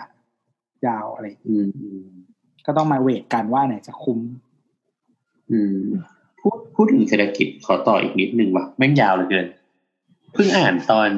เพิ่งอ่านตอนเย็นมาที่อังกฤษ ตอนนี้มีปัญหาละปัญหาเนื่องจากเนี่ยโควิด เนี่ย ก็คือ กลายเป็นว่าอังกฤษอะจะสูญเสียแบบเขาเรียกอะไรอะรายได้มหาศาลนะประมาณ 2.5 บิลเลียนพาวส์เออเนื่องจากหมายถึงว่าในปีหน้านะสองสองพันยี่สิบสองพันยี่สิบเอ็ดเพราะว่าเขาเรียกว่าอะไรวะอาจจะทำให้จำนวนนักศึกษาลดลงประมาณสี่แสนกว่าคนสามแสนหรือสี่แสนประมาณเนี้ยอืมเออ ซึ่งมันนะจะส่งผลกระทบให้ ตำแหน่งงานน่ะทั้งในมหาลัยแล้วก็ทั้งตำแหน่งงานโดยรอบของมหาลัยหายไปประมาณหกหมื่นหกหมื่นตำแหน่ง อืม เออ อันนี้ก็คือเป็นปัญหาใหญ่ แล้วก็คือไม่รู้จะโดนแบบคนจะโดนเลไปเยอะขนาดอ๋อนี่จะสูญเสียนักศึกษาประมาณสองแสนสามหมื่นคน อืม ก็คือคนจีนประมาณหนึ่งแสนแปดหมื่นคนอืมก็ก็คือเขาบอกว่า แค่เอาแค่นัน EU อะ ที่เป็นนอน EU อะ อย่างเดียวนะ สร้างรายได้ให้ประมาณ 1.51 บิลเลียนพาวส์ก็คือเกินครึ่งอะ นั่นแหละ ก็เป็นความท้าทายใหม่ของอังกฤษ ที่อะโอเคได้คิดเข้าไปใจแล้วเถอะอะคำถามคำถามคำถามคำถามแรกนะครับ จากคุณนาอินุถ้าช่างเถอะก็ถามในนี้แล้วกันปกติอยู่คอนโดถ้าห้องน้ำเราซึมไปด้านล่างเราต้องรับผิดชอบในการซ่อมแซมคอนโดอายุสิบปี ยาแนวเริ่มหลุดทำให้น้ำซึมลงไปด้านล่าง ถือว่าต้องรับผิดชอบซ่อมไหม ในเมื่อมันมีปัญหาที่โครงสร้างอาคาร แต่ถ้าน้ำซึมในสาวสาวๆอาจไม่สนุก โอ้ทำไมน้ำซึม เร็ว ซึมซึมซะบ้างเหอะน้ำอะ เมื่อไหร่จะไปเรียนอะอื้ออื้อซึมละอ่า น้ำน้ำต่อเลยน้ำต่อเลยกูโดนแทงอะก็คือจริงๆจะบอกบอกว่ามันไม่ไม่ได้ใช้ข้อเสียทางเชิงเชิงโครงสร้างก็คือน้ำซึมเนี่ยมันมันเป็นไปได้ในกรณีที่เป็นห้องน้ำเป็นพื้นเทอะไรอย่างเงี้ยนะก็อาจจะทางท่อหรือทางอะไรอย่างเงี้ย ทีนี้ถ้าซื้อซื้อคอนโดแล้วมันก็คงต้องรับผิดชอบอะนะไม่หมายถึงว่ามันนี่คือใครครับ ของเราอยู่แล้วนี่คือใครอาคารต้องมาซ่อมให้เราหรือว่าเราต้องเจ้าของห้องที่ น้ำซึมไปรั่วด้านล่างต้องเป็นคนซ่อม เออนั่นน่ะสิก็ไม่รู้เหมือนกันว่ะ อันนี้ต้องคุยกันนิติปะวะ แต่ไอ้ซ่อมเนี่ยมันต้องซ่อมทั้งข้างบนข้างล่างเลยด้วย ข้างบนก็คือต้องเปลี่ยนยาแนวใหม่เออข้างล่างก็เหมือนเหมือนเหมือนอย่างนี้ เคยเคยอ่านมาจากที่เขาบอกว่าสมมติว่าห้องข้างบนน่ะ น้ำรั่วอืมก็ต้องเป็นคนรับผิดชอบห้องข้างล่างนะเหมือนมันเป็นกรรมสิทธิ์อะใช่ใช่ เอ่อต้องดูว่าการที่รั่วเนี่ยมันเกิดจากอะไรด้วยใช่ใช่คือคือสมมติว่าท่อรั่ว อืมก็อาจจะไม่ใช่ของเรา แต่ถ้าเกิดว่ายาแนวมึงมีปัญหาอ่าอันนี้ของมึงอย่างที่เราไปใช่ก็คือจริงๆก็คือต้องปรึกษากับทางนิติด้วย ว่าส่วนไหนจะใครจะเป็นคนรับผิดชอบ ไม่ว่าจะเป็นทางเอ่อนิติ คือคือนิติเนี่ยมันมีภาระความรับผิดชอบ ในแง่ของการบำรุงรักษาเอ่ออาคารทั้งอาคารนะนะครับ ก็เอ่อถ้ามันอยู่ในความรับผิดชอบของนิติเนี่ย นิติก็จะต้องมาจัดการให้เพียงแต่ว่าคุณก็อาจจะต้องอำนวยความสะดวก ซึ่งมันจะไม่สะดวกสำหรับคุณนะฮะก็คือในการให้พื้นที่เขามาซ่อมหรืออะไรทั้งหลายแหละอะไรแบบนี้อืมในห้องข้างล่างด้วย ใช่ แต่ทีนี้ถ้าเป็นพื้นที่ที่เป็นอยู่ในความรับผิดชอบของคุณเองอะปกติคุณก็น่าจะเป็นคนรับผิดชอบก็คืออย่างเช่นว่า พื้นที่ห้องน้ำของคุณเองเนี่ยมัน มีปัญหาใช่ไหมก็จะต้องซ่อมยานงยาแนวอะไรก็ว่าไป ทีนี้ถ้าเป็นพื้นที่ไอ้ตรงกลางเนี่ยที่เป็นมีระบบมีนู่นนี่นั่นอะไรเงี้ยเออปกติทางนิติมันก็จะมาช่วยดูอืมอืมอืมโดยรวมคือนิติเขาจะมีความรับผิดชอบอะหมายความว่าหน้าที่รับผิดชอบของเขาอะจะอยู่ที่ส่วนกลางเท่านั้น แต่ถ้าส่วนที่เข้ามาในกรรมสิทธิ์ของแต่แต่ละลูกบ้านของแต่ละคนน่ะ อันนั้นคือต้องตัวเองต้องดูแลตัวเอง ใช่ใช่คืออย่างที่คอนโดที่อยู่เนี่ยก็จะมีปัญหาอย่างเช่น เอ่อห้องรั่วระหว่างห้องตอนนี้ไม่มีแต่ว่าจะมีรั่วแบบของพื้นที่ของอาคารเนี่ยฮะ อย่างห้องที่อยู่ชั้นบนสุด หรือว่าห้องที่อยู่ริมอาคารอะไรเงี้ยคืออาคารมันจะมีความเป็น มันจะมีโซนที่เป็นเหมือนขั้นบันไดด้วยเนาะเพราะฉะนั้นเนี่ยถึงคุณไม่ได้อยู่ชั้นบนสุดเนี่ย แต่ว่าคุณจะเขาเรียกว่าอะไรอะ มันยื่นออกมาเป็นติ่งอาคารแล้วมันไม่มีเหนือห้องคุณขึ้นไปแล้วอะ เออตรงนั้นอะบางทีก็จะมีการรั่วอะไรอย่างเงี้ยเพราะว่าตึกเก่าแล้วอะไรอย่างเงี้ยก็อันเนี้ยทางอาคารอาจจะเป็นคนรับผิดชอบให้ทั้งหมด อืม ก็มีปัญหาอยู่เรื่อยๆอะไรอย่างเงี้ยก็ลองดูสรุปก็คือไปคุยกับนิติดู ใช่ ขอให้เป็นคอนโดเดียวกับตัวที่ตัวที่ตัวเป็นนิติ ก็เป็นตัว ไม่คือจริงๆที่คือคอนโดที่อยู่ที่เคยบอกไปว่ามันค่อนข้างเก่าเลยเพราะฉะนั้นเนี่ยมันมีการซ่อมบำรุงเรื่องน้ำน้ำรั่วน้ำอะไรอย่างเงี้ยอยู่เรื่อยๆเป็นประจำเลยเอออ่าก็ทำทำอยู่ตลอดก็อยู่ในความรับผิดชอบของนิตินั่นแหละ ก็ก็ใช้เงินจดกลางนั่นแหละมาให้ซ่อมนะฮะไม่ใช่เงินตัวใดไม่ใช่ก็คือมันเป็นเงินของทุกคนที่จ่ายกันมานั่นแหละเพียงแต่ว่าก็คือเขาเรียกว่าอะไรอะ พอเป็นความรับผิดชอบของอาคารมันคือเหมือนทุกคนแชร์ความรับผิดชอบร่วมกัน ก็เขาถึงเรียกว่าเป็นเจ้าของร่วมไง เพราะฉะนั้นเนี่ยเงินก็มันไม่ใช่เงินของคนใดคนหนึ่งมันคือเงินของคุณทุกคนนั่นแหละพูลมารวมกันแล้วก็จ่ายนะฮะอะมาคำถามต่อไปเลยคำถามถัดไปนะฮะ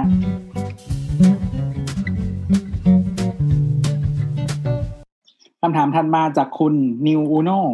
เขาถามว่า มีนกมาอาศัยใต้หลัง ใต้หลังคาบนฝ้าเกิดจากการที่หลังคามีช่องให้นกเข้าได้ ช่วงนี้หาช่างไม่ได้เลย ช่างกลับบ้านหมด วิธีแก้ปัญหาเบื้องต้นไหมครับ เวลามันบินใต้หลังคาเสียงดังน่ารำคาญมากวิธีใดได้ผลสุดครับเอาคำตอบจากเราก่อนไหมอ่าเลยครับอืมคำตอบจากเราก็คือ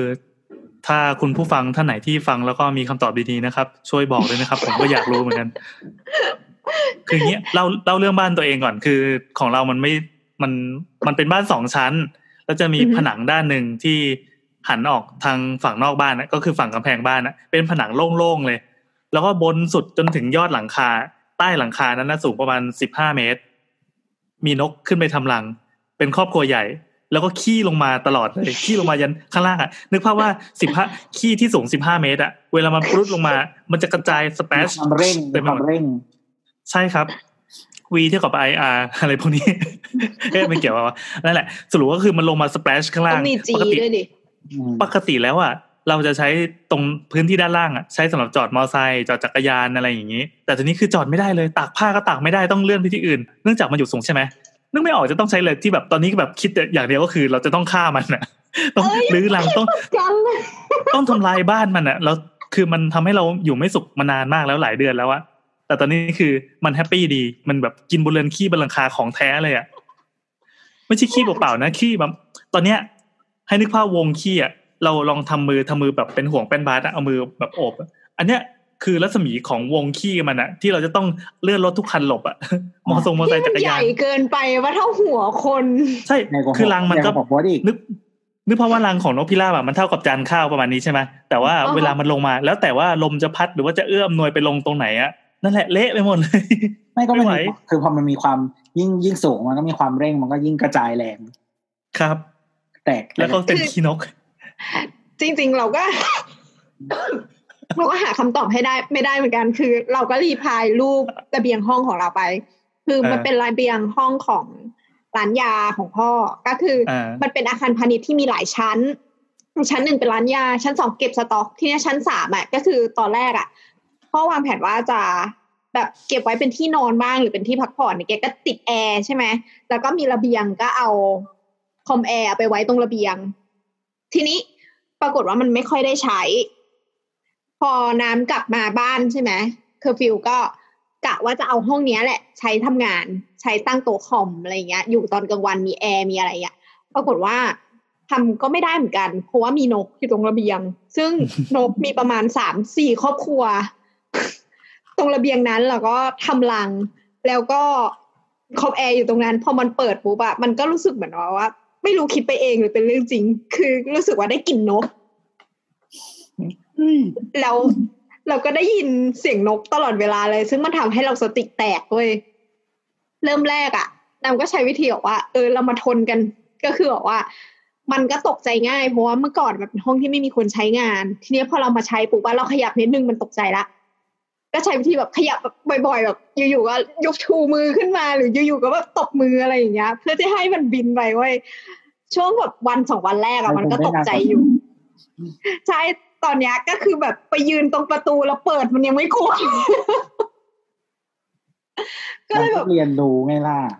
เออ ไม่รู้จะทำยังไงเว้ยแล้วก็แบบว่า ไปบอกพ่อบอกว่าพ่อหาคนมาแบบ กำจัดรังบางทีคือเราอะก็ไม่อยากทำเว้ยเพราะว่ามันมีไข่มีอะไรอะแบบความรู้สึกคือแบบเมนูเราจะไข่ไปชาเลฆ่านจ์เราจะไปฆ่าครอบครัวของเขาเหรอเขาก็มีไข่สองใบต่อหนึ่งครอบครัวรวมกันแล้วสิบกว่าใบพี่ไอพี่แอนก็มีไข่หนึ่งใบกันครอบครัวไม่ไม่ไม่ไม่ทองแดงเหรอไม่ไข่หนึ่งใบมันเป็นทองแดงแล้ว แล้วพ่อก็เลยบอกว่าอ๋อทำไม่ได้หรอกอะไรอย่างเงี้ย ตอนนี้มันไม่มีคนเหตุผลของพ่อคือไม่มีคนใช่ไหมไม่ใช่ว่าสงสารใช่มันใช่ไหมอ๋อใช่ไม่ตอนเราก็แบบตอนพี่แอนพูดบอกว่าอยากฆ่ามันแล้วคือสิ่งที่แบบพ่อบอกว่า เออ เดี๋ยวจะหาคนมาฆ่ามันให้ก็แล้วกันคือตอนนั้นแบบรู้สึกว่าโหดร้ายมากเว้ยเราจะฆ่านกแบบสามสี่ครอบครัว แต่ตอนนี้คือรู้สึกว่ามึงตายเหอะขอร้อง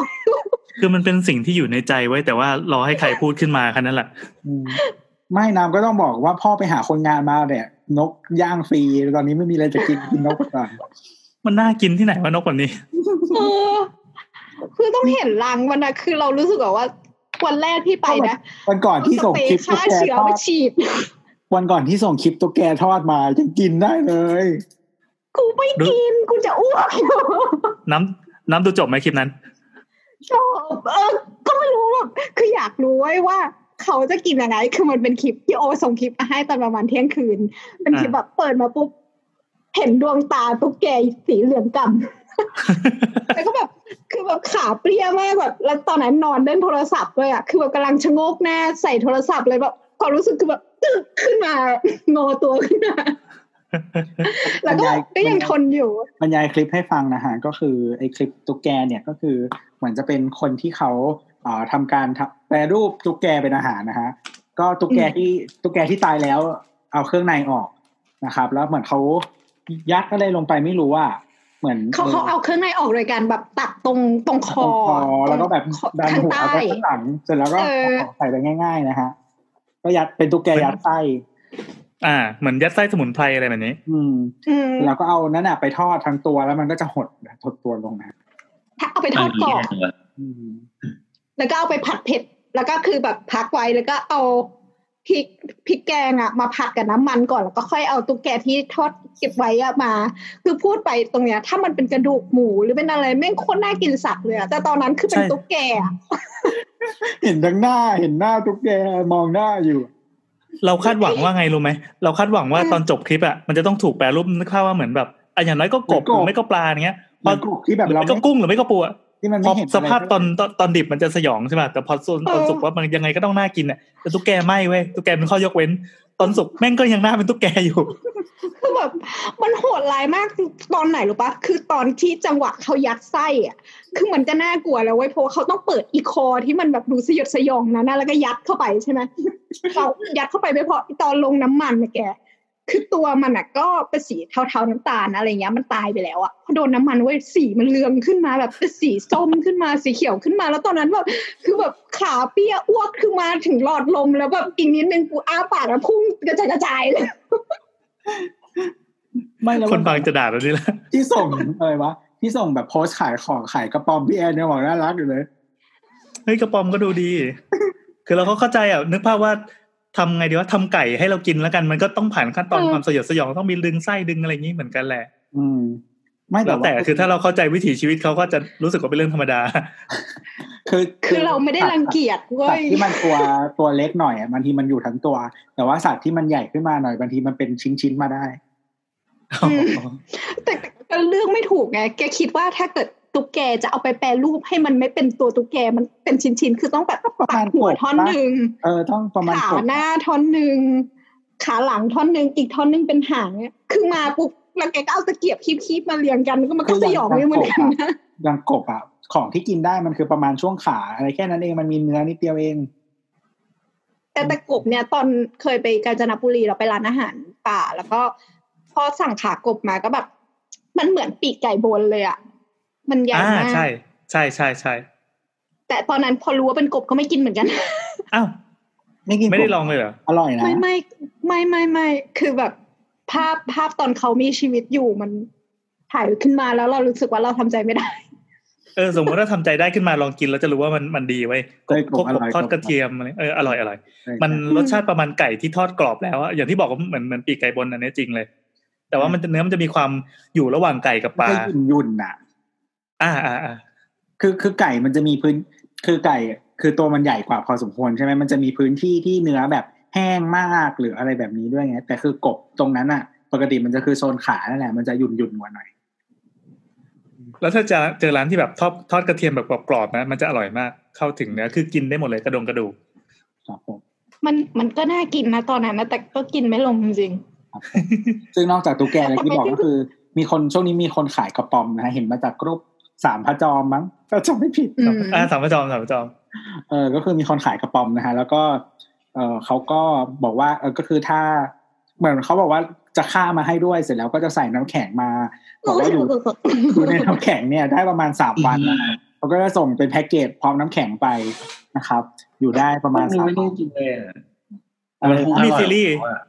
มีซีรีส์ให้เลือกด้วยนี่ว่าเป็นกระปอมสีสีทองกระปอมสีเขียวอะไรเงี้ยกระปอมสีแดงเออเลือกสีประได้มาณนั้นแต่ว่าคือเขาบอกว่าคือเวลาจะสั่งเนี่ยก็จะบอกไม่ได้ว่าวันนี้จะจัดได้กี่ตัวอะไรประมาณนี้อ๋อนั่นคือล่าสดเหรอไม่ได้เลี้ยงใช่ล่าสุดล่าเย่ล่าทูออเดอร์โอ้โหเฮ้ยมันต้องราคาแพงมากนะแบบเนี้ย มันมันไม่ตัวใช่ไม่แบบแพงตัวไม่แพงใครหรอใครไปไปตามหาได้ในกลุ่มเอ่อสาวพระจอมนะฮะมีขายเลยกระป๋อมเออไปเซิร์ชคำว่ากระปอมหาไม่ยากหรอก คงไม่ค่อยมีคนขายกันเยอะหรอกเป็นล่าทูออเดอร์นะฮะแต่ว่าแบบเท่ตัวว่ะละแต่คือเขาบอกไม่ได้อย่างเช่นแบบเอ้ยขอสั่งยี่สิบตัวอะไรเงี้ยเขาก็จะไม่มั่นใจว่าเออแบบวันนี้จะจับได้ยี่สิบตัวหรือเปล่าอะไรเงี้ยพี่ปกติคืออย่างเงี้ย เราคิดอยู่นะว่าสมมติว่า to order ปุ๊บกูเปิดประมูลเลย ตุ๊กแกสิบสามเสียงตัวใหญ่เท่าแขนเนี่ยวันวันนั้นต้องเปิดประมูลนะตุ๊กแกแพงตุ๊กแกแพงตุ๊กแกแพงกว่ากระป๋อม ทำไมวะตุ๊กแกโลหลายตังค์แพงมาก ไม่รู้เหมือนกันว่าทำไม ยิ่งแบบยิ่งตัวใหญ่หมายถึงว่าตัวเดียวอะใหญ่ๆ อันเนี้ยคือเขาจะไปทำยาใช่ไหมมันก็จะแบบ โอ้ยอ่าขนลุกนั่นแหละ นะฮะ เดี๋ยวเราสำหบเรามาคุยกันเรื่องตุ๊กแกได้ไงสรุปคือจริง ๆ มันก็คือต้องไม่มีที่ให้มันทำรังนั่นแหละ เข้าใจว่าเอ่อคุณผู้ฟังเองก็ทราบแต่ว่าเขาไม่มีหาช่างไม่ได้ช่วงนี้ในการที่จะมาอืมเอ่อ ปรับปรุงบ้านเพื่อปิดไม่ให้นกมันเข้าได้เนี่ย ช่วงนี้ไม่มี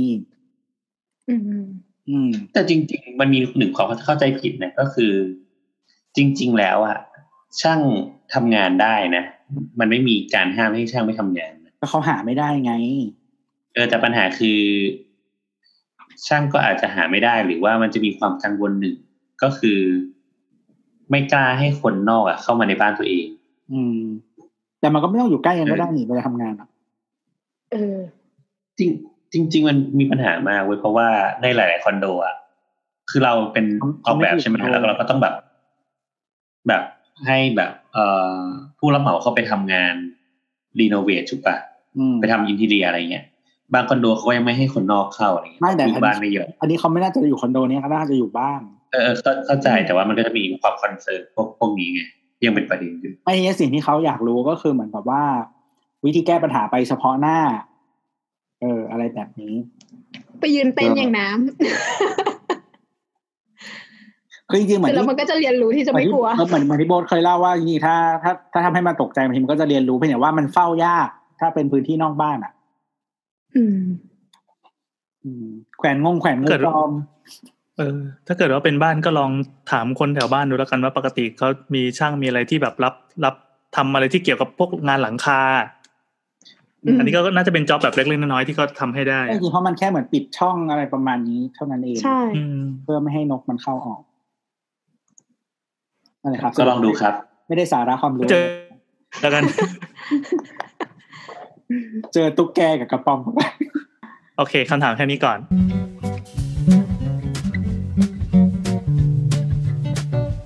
สำหรับคำถามถัดมานะครับ จากคุณ Linker Pottery Studio นะครับ อ่า คุณหยิน ครับผม มันเริ่มมาจากทวีตอันหนึงนะครับ มันเป็นคนเวียดนาม เป็นเป็นเป็นบ้านที่เวียดนามนะฮะ ก็คือเขาเอ่อ renovate เอ่อเขาเรียกว่าอะไรอพาร์ตเมนต์อะไรอย่างเงี้ยซึ่งรูปที่ถูกเอามาถามเนี่ย คือเป็นระเบียงของตัวอพาร์ตเมนต์นี่แหละที่ยื่นออกมานะครับ แล้วก็เขา renovate ออกมาให้กลายเป็นห้องห้องปิดเลยนะฮะ ใหม่อะไรอย่างนี้อืมมีคำบรรยายให้ดีกว่านี้ไหมก็ก็ feel แบบระเบียงหน้าอาคารพาณิชย์ที่ถูกเออเอามาทำเป็นห้องเล็กๆสำหรับใช้งานมีเคาน์เตอร์นิดนึง แล้วก็มีหน้าต่าง ครับ ผมก็คือ renovate ใหม่เนี่ยมันก็คือสภาพต่างจากเดิมสวยงามทั้งมีฝ้ามีอะไร แล้วก็เอ่อเข้าใจว่าเป็นห้องครัวนะก็จะมีเคาน์เตอร์ครัวอะไรอย่างเงี้ยแต่ว่าเคาน์เตอร์มันกว้างน่าจะไม่เกินสักสองเมตรหรอกมั้งอืมอืม ห้องมันค่อนข้างแคบนะ เออ ก็คือตามระยะยื่นของระเบียงนั่นแหละไม่เอาไม่จริงเกินคือ เราเดาว่าเมเมตตรรครึ่ง50เออ เมตรครึ่งเมตร50ประมาณนี้ อืม นั่นแหละ แล้วก็มีหอ่าแล้วน้าต่างคุณหน้าต่างกระจกทั้ง เอ่อทั้งเข้าใจว่าน่าจะตามความกว้างด้านหน้าของตัวระเบียงเลย ใช่ใช่เออ นั่นแหละ แล้วคุณเอ่อคุณหญิงเขาก็ถามว่าแบบเนี้ยมันผิดกฎหมายใช่ไหมเหมือนเคยฟังในสาวๆตรงระเบียงมันต่อเติมแบบนี้ได้หรอ อืม นะครับ แล้วก็จะมีเอ่อผู้ฟังท่านอื่นๆนะคะมาแปะนะคะอย่างเช่นว่ามีมาแปะเรื่องบทความนะครับ ที่พูดถึงเรื่องเอ่อการต่อเติมระเบียง แต่ว่าอันนี้พูดถึงเรื่องการรับน้ำหนักอะไรประมาณนี้ค่ะ อืมก็มีคนมาพูดถึง อันนี้คุณมิ้วน้อยขายทุกอย่างบนโลกบอกว่าตึกเก่ามากน่าจะสามสี่สิบปีได้ เสี่ยงระเบียงหักอืมอะอะกูก่อนก็ได้เออคืออย่างนี้เริ่มก่อนว่าเวลาวิศวกร คำนวณโครงสร้างอาคารนะครับ การรับแรงของพื้นที่แต่ละพื้นที่อะมันจะถูกออกแบบมาไม่เหมือนกัน เช่น ห้องนอน ห้องน้ำการรับน้ำหนักหรือดีไซน์คานหรือว่าเหล็กที่อยู่ในคานก็ไม่เหมือนกันอะต้องต้องเริ่มจากตรงนี้ก่อน แปลว่า จริง ๆ แล้วอาคารที่ปัดอาคารพวกเนี้ยมันมีความเฉพาะของมันอยู่ประมาณหนึ่ง ก็คือการใช้งานพื้นที่เนี้ย มันไม่ได้ถูกออกแบบมาใช่เพื่ออย่างนี้ตั้งแต่แรกตั้งแต่การสร้างใช่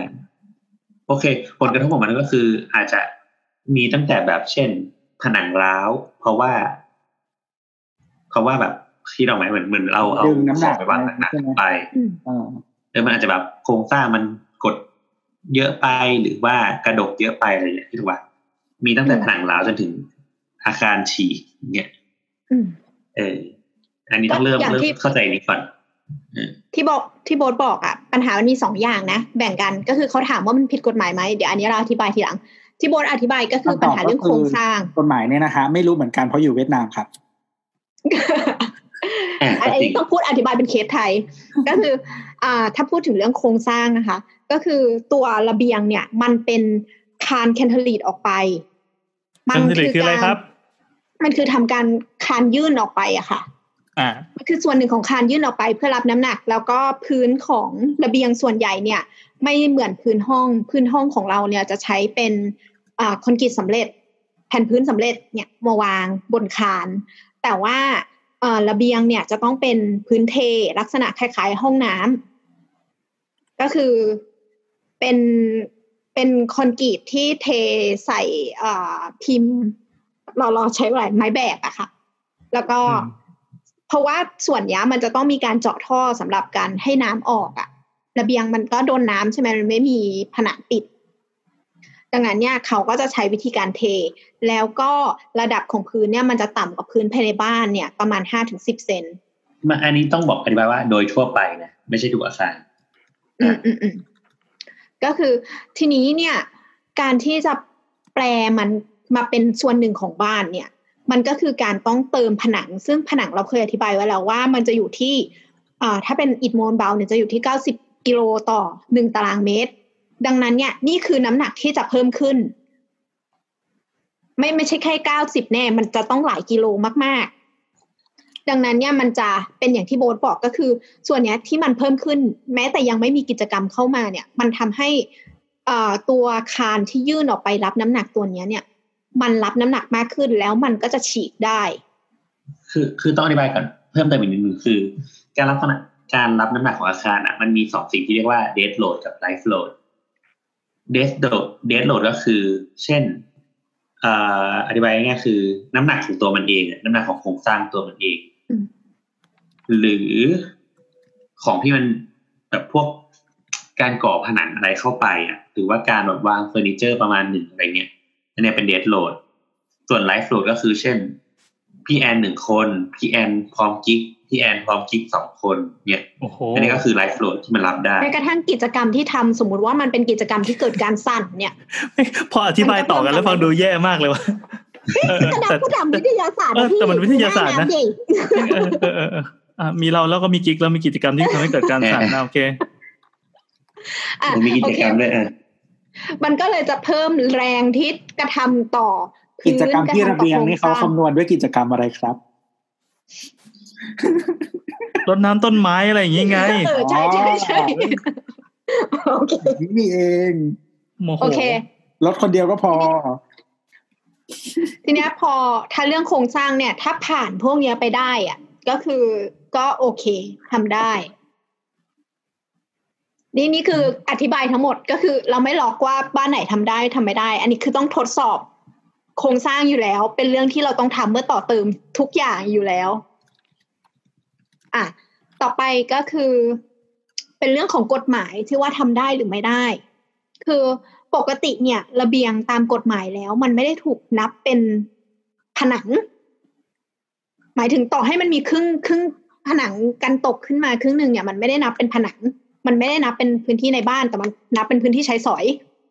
ดังนั้นเนี่ยที่เรากังวลก็คือเป็นระยะเซตแบ็กเพราะระยะเซตแบ็กนับที่ผนังอะคราวนี้ขอเพิ่มอีกนิดหนึ่งจริง ๆ เนี่ย ในวงการอะ มันจะมีสิ่งหนึ่งที่มันเป็นทริคทริคเอาไว้แบบขออนุญาตด้วยเฮ้ยก็คือก็เคยพูดละพูดเลย ก็คือเขาเรียกว่า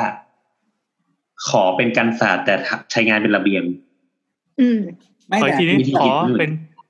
ขอเป็นการขอเป็นการศาสตร์เรียงใช้งานเป็นระเบียง อืมกันศาสตร์กับใช่ระเบียงต่างกันตรงที่ว่ากันศาสตร์แค่ยื่นไปเฉยอืมแค่กันฝนระเบีสายดงคือชั้นกาล่ารงออกไปใช้อ่าเอาไปใช้พื้นใช่ที่ระเบียงคือออกไปใช้งานเอออ่าจะมีราวมีอะไรด้วยที่กั้นก็แล้วแต่แต่ส่วนใหญ่ก็มีแหละ อะไม่แต่อันเนี้ยมันกั้นมีมันกั้นการผศาสตร์นังมันกั้นผนังขึ้นมาเลยนะคืออย่างนี้ต้องบอกไอ้บานก่อนว่าการศาสตร์อะมันจะมีผนังก็ได้นะ มันก็สามารถเรียกว่าเป็นการศาสตร์ได้มีผนังการนี่ศาสตเป็นร์การหมายศาสตร์อีกเหรอถึงว่าพื้นที่ที่ พื้นที่ที่ยื่นออกไปต้องเรียกว่าการตกพื้นที่ที่ยื่นออกไป แต่ไม่ออกไปใช้งานกันตกสูงเต็มความสูงของเพดานของหลังคา อ๋อ ไม่ได้ไม่ได้ไม่ได้ อันนั้นไม่ได้ อันนั้นไม่ได้หมายถึงว่าการศาสตร์มีมีราวกันตกมีการตกได้ แต่ไม่ใช่ผนังนะไม่แต่ในรูปอะเขาเป็นผนังไง ใช่ไหมใช่อันนี้ อันนี้อธิบายก่อนว่า โดยทั่วไปมันจะมี trick พวกนี้อยู่อื มมันมันเป็นระดับระดับของการแบบ setback พอเราเรียกมันไม่เหมือนกันปุ๊บอะการใช้งานมันเข้าใจก็ถูกตามชื่อไงพอทีเนี้ยเขาไม่ได้ดูหรอกว่าไอ้กันศาสตร์หรือว่าระเบียง อันนั้นน่ะมันเราใช้งานตามนั้นไหม แต่ว่าเขาดูแค่ว่ามัน setback ถูกตามที่เราเรียกไหม แค่นั้นอ่าใช่ อันนี้เป็นเรื่องที่เร็วๆที่เอาไว้แบบเลี่ยงเลี่ยงกฎหมายนะอะอะแต่อย่าไปกลับทำที่นะครับคือคลิกเพื่อกลับขอมาที่อระนุเบียงญาตแต่ว่าพอสร้างจริงแล้วเราเกินไปปุ๊บก็ไม่มีคนมาเช็ค ไม่ไม่เขาเช็คอยู่เขาเช็คอยู่โอเค randomแรนดอมอย่าอย่าเป็นผู้โชคดีก็แล้วกัน ก็คือทีเนี้ยพออย่าอย่ามีเราปัญหากับเพื่อนบ้านนะครับ เดี๋ยวเขาแจ้ง ใช่ ใช่อะทีเนี้ยพอถ้าเกิดสมมุติว่าเรารีโนเวทจากระเบียงเนี่ยมาเป็นผนังปุ๊บ เราตั้งผนังหรือว่ามีหน้าต่างปุ๊บเนี่ยอะผนังทึบกับผนังที่มีช่องเปิดเนี่ย ก็ระยะเซตแบ็กไม่เหมือนกันด้วย ถ้ามีช่องเปิดเนี่ยต้องเซตลึกกว่า ดังนั้นเนี่ยถ้าเกิดเราทำให้อีตรงที่มันจะเป็นระเบียงเนี่ยกลายเป็นผนังแล้วอะมันจะถูกนับเป็นพื้นที่ใช้สอยใช้ในบ้านต่ออืมอืม และระยะเซตแบ็กมันจะต้องถูกนับตั้งแต่ผนังไปนอกอืมต้องอธิบายก่อนว่าอันนี้ตามกฎหมายไทยนะตามกฎหมายไทย กฎหมายไทยกฎหมายไทยค่ะแล้วผมดังนั้นเนี่ยผ่านไปนะฮะถ้าเกิดจะรีโนเวทเอ่อ ระเบียงหน้าบ้านของตัวเองเนี่ยให้เป็นแบบเนี้ยเนี่ยมันต้องดูด้วยว่าระยะเซตแบ็กของเราที่เพิ่มมาส่วนเนี้ยขึ้นมาเนี่ยมันใช้ได้ไหม อธิบายเยอะมากจะปากมากเลยเมื่อกี้กัดครัลิ้บนตัวเอง ซึ่งซึ่งดูจากภาพที่เขาส่งต่อกันเยอะๆแล้วก็ทวีตกันเยอะๆเนี่ย ตอบให้คร่าวๆเลยก็ว่ามันมันน่าจะไม่ได้หรอกทำไมอะไม่ก็คือมันเป็นผนังด้านหลังอาคารนะเราดูแล้วน่าจะเป็นด้านหลังอาคารที่น่าจะติดไซส์แล้ว น่าจะติดขอบไซส์ขอบที่อะเรียกรู้ว่ามันเป็นมันเป็นน้ำแล้วมันเป็นถนนหรือเป็นอะไรสักอย่างปะไม่รู้ว่าแต่ข้างล่างเราเห็นมันเป็นหลังคานะเราเลยคิดว่าเป็นที่จอดรถอ๋อแล้วว่าอาจจะไม่ใช่อยู่กับบ้านเนี้ย อาจจะเป็นบ้านอื่นอะไม่งั้นก็คงต่อยื่นไปมากกว่านี้แล้วล่ะ อืมอืมใช่ แล้วก็แต่ถ้าที่สงถ้ามันยื่นที่สงเกิสัยนเมตรสองเมตรเนี่ยมันต้องมีเสารับไงอ่าอ่าอ่าก็สรุปว่าดูสองอย่างก็คือดูว่าโครงสร้าง มันโอเคหรือเปล่า ซึ่งถ้าจะทำอย่างถูกต้องตามหลักเป๊ะๆก็เรียกวิศวกรมา ขอคำปรึกษาครับ แล้วก็ดูกฎหมายว่าระยะเซตแบ็กเนี่ยได้หรือเปล่า มันอยู่ในเขตที่ดินของเราหรือเปล่า แล้วมันหรือว่ามันไปชนกับรั้วแล้ว ติดกับที่ฝั่งบ้านคนอื่นหรือเปล่า แล้วก็ไอตัวพัดลมแอร์จะไปวางตรงไหน เพราะในภาพมันหายไปอะไรเงี้ยเป็นต้นอืมเข้าใจว่าพันในภาพอะพัดลมแอร์คงแขวนออกไปข้างนอก อืมอืมอืมอืมคือเหมือนพอพอมีมีผู้ฟังมาตอบว่า เอ่อเรื่องโครงสร้างอะไรอย่างเงี้ยนะแล้วคือคือเราก็เลยไปตอบว่าเออจริง ๆ มันมีสองประเด็นแบบที่พี่แอนบอกก็คือ ต้องคำนึงทั้งในส่วนของโครงสร้าง แล้วก็คำนึงในส่วนของกฎหมายเป็นประเด็นที่แยกแยกจากกัน ครับผม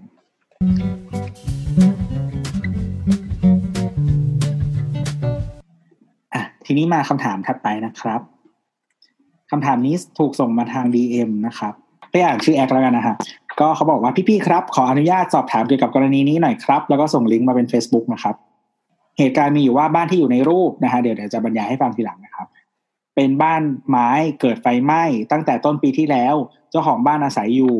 อยากรื้อตัวไม้ออกทั้งหมดและเริ่มก่อสร้างใหม่ด้วยปูนแต่ทางตำบลให้ระงับการก่อสร้างไว้ก่อน เพราะเป็นการก่อสร้างที่ไม่ได้รับอนุญาต ต้องทำอย่างไรเพื่อจะดำเนินการสร้างต่อได้นะครับ แล้วเขาก็บอกว่าอ๋อถ้าต้องการข้อมูลเพิ่มเติมอะไรพูดได้อ่าถามมาได้เลย หรือมีพอดแคสต์ตอนไหนที่เคยจัดเอ่อแนะนำให้ไปฟังนะฮะก็คือยังไม่มีนะครับ เราก็เลยบอกว่ายังไม่มีตอนประมาณนี้นะฮะเดี๋ยวคุยกับทีมงานแล้วตอบเพิ่มเติมเราจะถามเพิ่มเติมแล้วก็บอกว่าเดี๋ยวจะไปคุยในช่างเถอะนะฮะเขาก็เลยบอกว่าช่างเถอะแล้วพี่จะคุยเหรอครับ พี่ไม่ใส่ใจหน่อยเหรอครับแป้วแป้วแป้วแป้ว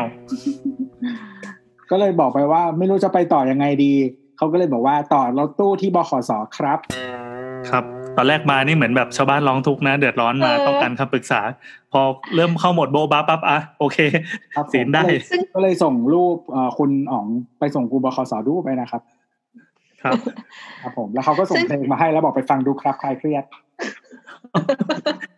ไม่จบว่ะเพลงม้าลายอยากขับรถจิ๊บโดยไปส่งครูบขสดูนะครับ บืนบืนบืนบืนบืนบืนบืนเขาเรื่องเหมือนเหมือนตอนแรกเขาเครียดมากเว้ยเราก็ดูหนังดูซีรีส์อยู่แบบกำลังเที่ยงคืนอะไรเงี้ย เราเห็นเขาส่งมาแล้วก็เฮ้ยเราต้องให้คำตอบเขาเดี๋ยวนี้เลยเพราะว่าเขารีบอะไรมันเงี้ยมันเป็นจรรยาบรรณของคนที่ทำงานด้านนี้นะ ถ้าแบบเอ่อมีคนมาปรึกษาเดือดร้อนเดือดร้อนก็ควรจะช่วยเหลือกันผมไม่งเปลี่ยนเป็นโหมดโบบาปั๊บอะโอเคมาก็บ้านคือเป็นบ้านลักษณะเป็น ชั้นเข้าใจว่าเป็นเป็นเป็นไม้เอ่อกับโครงสร้างอิฐก่อนะฮะผสมกัน ชั้นบนเป็นไม้นะครับ ค่ะ บ้านเก่าแล้วกันบ้านเก่ามากเลยบ้านเก่าบ้านนึกเก่านึกว่าว่าเหมือนเป็นบ้านไม้ต่างจังหวัดที่เราเห็นทั่วไปหลังคาแบบโดนอืมอืมอืมตะคงตะไคร่กินหมดแล้วอะ ตัวไม้ก็เปลี่ยนเป็นสีน้ำตาลแบบน้ำตาลเก่าๆอะ อายุแบบสามสิบสี่สิบปีอะก็ทีนี้เขาก็เลยเหมือนดำเนินการก่อสร้างก็คือเป็น จ้างแบบบ้านสมัยใหม่นะฮะก็คือมีคานมีปูนคานปูนอะไรประมาณเนี้ยนะครับ สร้างไปได้สักพักหนึ่งก็เอ่อมีประกาศจากเอ่อหน่วยงานท้องถิ่นนะครับ ให้หยุดแค่หยุดสร้างใช่ไหมครับ ผมเอ่อจะมีในส่วนของคำสั่งรื้อถอนอาคาร ตามมาตรา 42 วรรคหนึ่งสิบสองอือฮึอืมก็คือกรณีที่ก่อสร้างอาคารดัดแปลงหรือเคลื่อนย้ายอาคารกระทำโดยไม่ได้รับอนุญาต อันนี้ ตอบได้เลยเนาะก็คือบ้านหลังเดิมของเขาเนี่ย เป็นบ้านเก่าอะแล้วก็เข้าใจว่าเกิดเพลิงไหม้แล้วเขาก็ทุบทั้งหมดอือะมอาจจะไม่เท่าไหร่กี่เปอร์เซ็นต์ไม่รู้อะแต่แต่คือสร้างใหม่หมดเลย ในที่ดินเดิม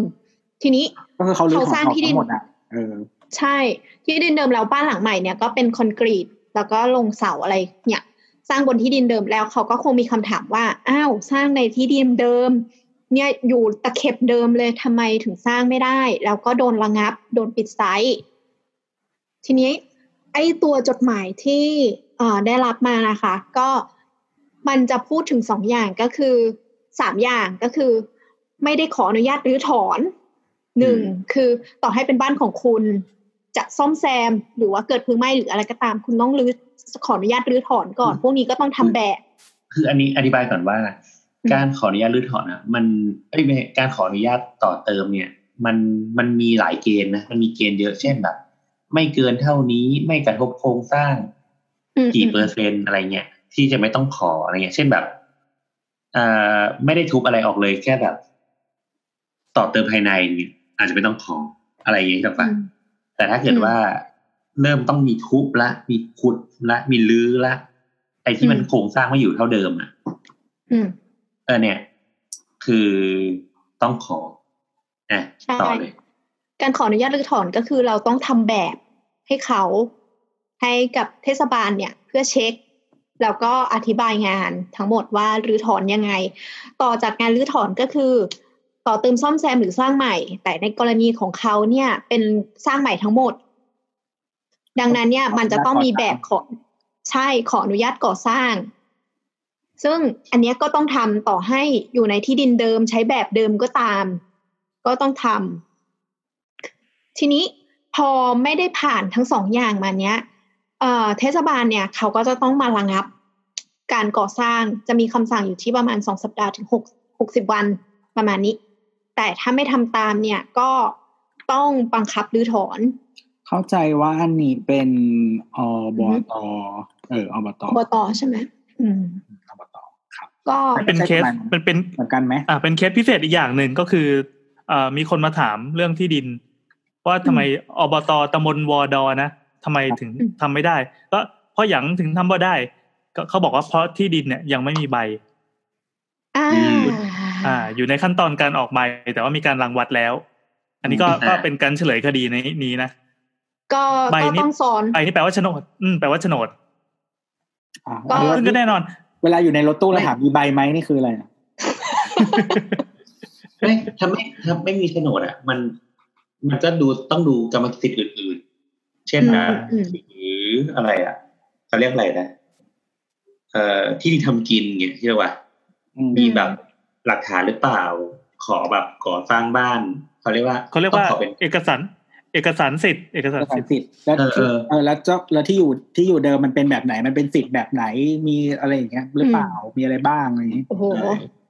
อันนี้ก็จะต้องก่อนก่อนแบบที่แบบรื้อถอนแบบขอสร้างอีกนะก่อนที่จะขออนุญาตได้ทั้งหมดต้องไปพิสูจน์สิทธิ์เออให้ได้ก่อน ถามถามว่าใช่ต้องทำอะไรก่อนนี่ก็คือต้องไปพิสูจน์สิทธิ์ก่อนนะสิ่งแรกเลยครับ อืมก็ต้องเป็นตามลำดับเนี้ยค่ะ ก็คือพิสูจน์สิทธิ์ความเป็นเจ้าของพื้นที่อ่าเสร็จแล้วก็รังวัดอะไรเรียบร้อยออกโฉนด ออกโฉนดปุ๊บก็ทำแบบรื้อถอนแบบก่อสร้างใหม่โอ้โอ้แต่ทุกอย่างก็คือเหมือนใช้เวลานานนะหมายถึงว่า ถ้าคิดคิดดูว่าคนถ้าที่อยู่อะไม่มีที่อยู่อาศัยหรือว่ามีต้องไปอาศัยญาติคนอื่น แล้วกว่าจะจบกระบวนการ เนี่ยอืมไม่งั้นก็วาใจสร้างไปเลยเขาโดนเอาแล้วโดนรื้อถอนทำไงอะก็ต้องทุบไงก็วาใจไง มันคือถ้าสมมติว่าไม่ทันภายในหกสิบวัน มันมีการขออุทธรณ์ได้ คืออยู่ในกระบวนการขออนุญาตเนี่ยขออุทธรณ์ได้อืมก็เร่งเร่งถ้าแบบสู้จนจบชั้นศาลแล้วก็คือถ้าผิดก็คือลุกทุบเนี่ยอืมก็ถ้าถ้าไม่ฝืนไม่ฝืนสร้างต่อเนี่ย ก็อาจจะเจ็บน้อยกว่าไงก็คือก็แค่ทุบโครงสร้าง ตอนนี้มันก็ขึ้นแค่โครงไงอะสมมติสมมติสมมติ ถ้าตอนแรกไม่รื้อถอนอะเราปรับปรุงได้ไหม ไม่ได้ เพราะว่าโครงสร้างได้เสียหายไปเยอะขนาดอืมนั้นไม่ได้นะก็ยังต้องขออนุญาตอยู่ดี มันมีเกณฑ์เปอร์เซ็นต์อยู่ถ้าจำไม่ผิด ถ้าจะเปอร์เซ็นต์ renovate ได้ไม่เกินกี่เปอร์เซ็นต์อืมอืมแล้วมัน renovate ไปเรื่อยๆจนจนครบร้อยได้ไหมไม่ได้ตัวเราว่าเราว่าได้นะ เราว่าได้นะก็มึงต้อง tricky มากๆแหละมึงต้องเป็นคนชั่วมากทำเป็น phase ๆไปไม่คือคืออย่างนี้เอ่อ อย่างอย่างอย่างแม่บ้านบ้านเราเนี่ยเขาทำอย่างนี้นะก็คือตัวบ้านอะ มีตังค์เท่าไหร่ก็ค่อยๆส่งไปแล้วก็ผ่อนส่งไปเรื่อยๆทำช่างทีละก็ห้องใช่ช่างมีเวลาก็มาซึ่งทำแต่ละครั้งอะไม่เกินสิบเปอร์เซ็นอยู่แล้วอืมต่อเฟสอืมมันน้ำเคยเห็นเกมอยู่คืออ่าอาคารไม่ถาวร มันจะมีอาคารชั่วคราวบางอย่างที่ไม่ต้องขออนุญาต เช่นเอ่อโรงรถหรือว่า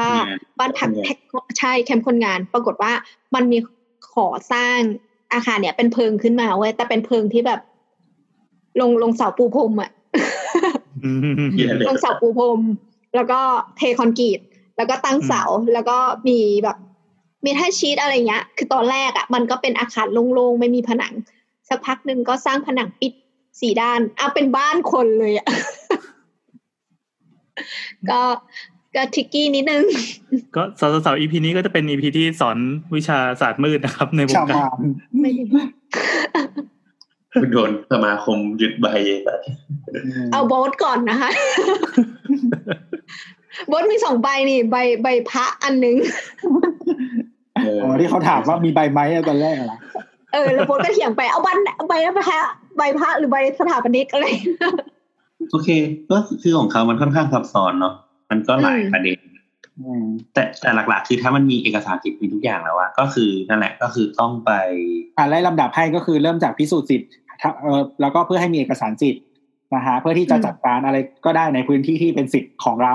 นะครับ แล้วก็มาขออนุญาตรื้อถอน อืมอ่ารื้อถอนเสร็จแล้วจะสร้างใหม่ขออนุญาตก่อสร้างนะฮะเพื่อสร้างใหม่ อืมก็เป็นตามลำดับตามนี้ ก็เห็นใจนะแต่ว่าชีวิตก็ต้องดำเนินต่อไปครับ ครับผมก็ต้องอยู่ภายใต้กฎหมาย ใช่ rule of law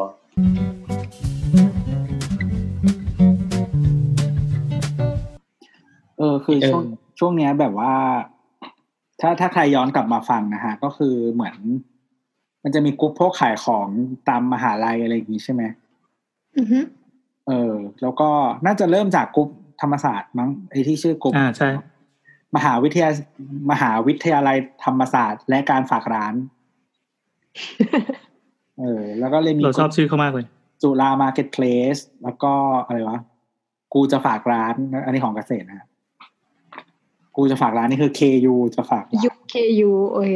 เออ แต่ตอนนี้กรุ๊ปจุฬาน่าจะใหญ่กว่าแล้วน่าจะมีคนสักแบบสองแสนนะโอ้หมายถึงว่าใหญ่กว่าคือ ของที่ขายเนี่ยใหญ่กว่า ของขายก็ใหญ่ ที่ดินสองพันล้านอะไรอย่างเงี้ยนะฮะนาฬิกาสมัยเจ้าคุณปู่เดือนละสิบห้าล้านอะไรอย่างเงี้ย เออธรรมศาสตร์คนก็ใหญ่ ขายควาย ขายจระเข้ขายอ๋อแล้วมันก็มีกรุ๊ปไอ้อะไรวะมหาวิทยาลัยธรรมศาสตร์และการมูเตลูนะฮะก็คือ ก็จะมีตั้งแต่แนะนำหมอดู เอ่อชวนไปดูหมอขายเครื่องรางของขลัง แล้วก็แบบไหว้พระยังไงให้ได้คู่ครับ ไปไหว้ที่ไหนดีถึงจะมีคู่ครับ อะไรอย่างเงี้ยเบอร์โทรสวยอะไรอย่างเงี้ยนะฮะแล้วก็มาถึงกลุ่มหาคู่ต่างๆ ก็เป็นสิ่งที่คนเอามาทำไม่รู้บันเทิงหรือว่าหาเงินหรืออะไร ก็แล้วแต่ก็ไม่รู้แหละ ในเวลาที่ต้องอยู่บ้าน ที่แน่ๆคือมันมันเป็นปรากฏการณ์ที่เกิดขึ้นในช่วงโควิดนี่เอง เรารู้สึกว่า เออ มันสนุกดีมันเป็นสิ่งใหม่อืมเราเรารู้สึกว่าช่วงคือโควิดอะ มีคนแบบคนมัน develop มันแบบมันพัฒนาไปอยู่อยู่สองแบบเว้ย คือเกรี้ยวกราดมากขึ้นและ ตลกแดกมากขึ้นคือเราเราคิดว่าคนจำนวนมากเนี่ยมีเวลามากขึ้นเพราะฉะนั้นเนี่ยไอ้เวลาอันเนี้ย แต่แต่ละคนอะจะเอาถูกเอาไปใช้อะไร ก็แล้วแต่แต่ละคนอะไรแบบนั้นแล้ว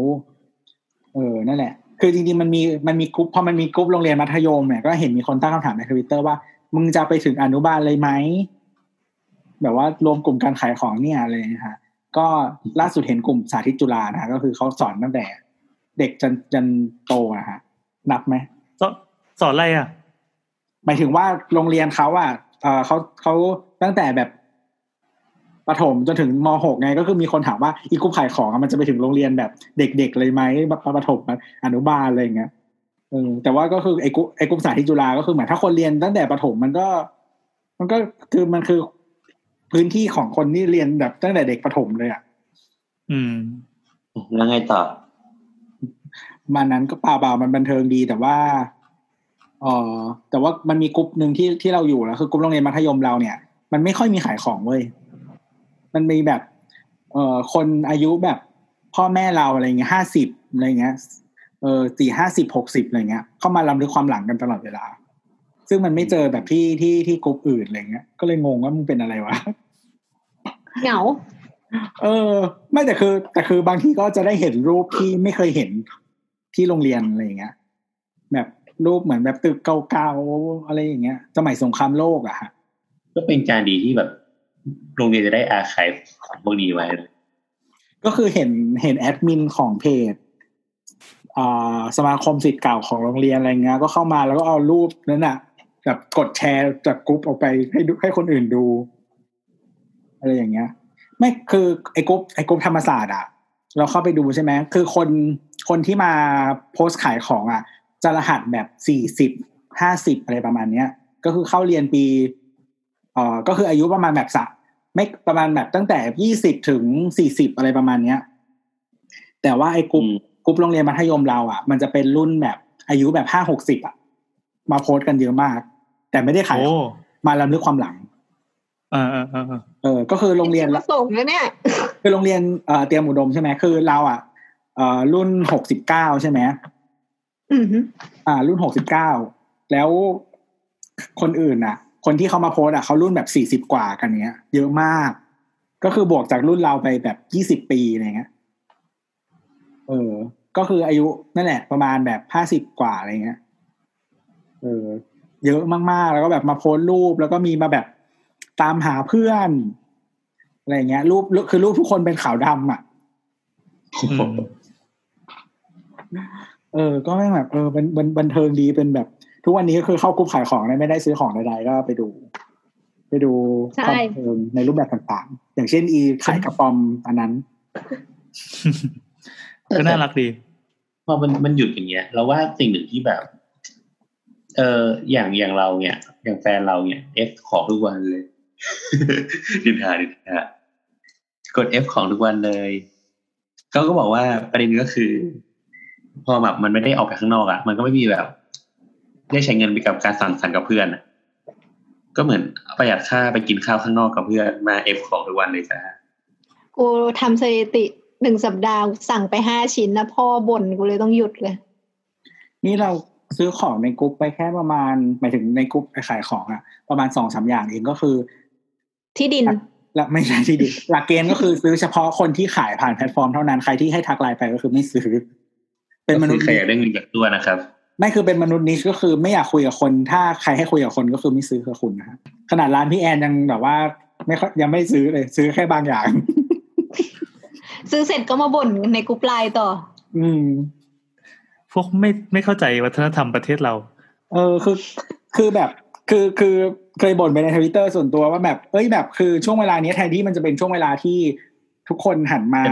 เขาเรียกว่าอะไรทานฟอร์มให้ถูกแบบเออทราน payment ทรานฟอร์มหลาย ๆ อย่างทั้งในส่วนของ cashless นะคือมาใช้ใช้เอ่อเงินอิเล็กทรอนิกส์อะไรก็ก็อันนี้ก็คงได้แหละมั้งการโอนเงินนะฮะกับการขายขายของเป็น e-commerce ผ่านแพลตฟอร์มต่างๆ เออซึ่งกลายเป็นว่าทุกคนน่ะ แบบผันตัวเองมาเป็นคนขายแต่ขายผ่าน social commerce อยู่ดี ใช่ใช่ใช่คือมันตลกมากเลย เออตอนแรกเราคิดว่าเอ้ยเทียบแบบคือแบบไอ้พวก marketplace ต่างๆมันคนจะบูมเปล่าจ้า ทุกคนก็ขายผ่านไลน์แล้วแหละคือมันตลกมากเลยเว้ยคือจริง ๆ อะ ไอ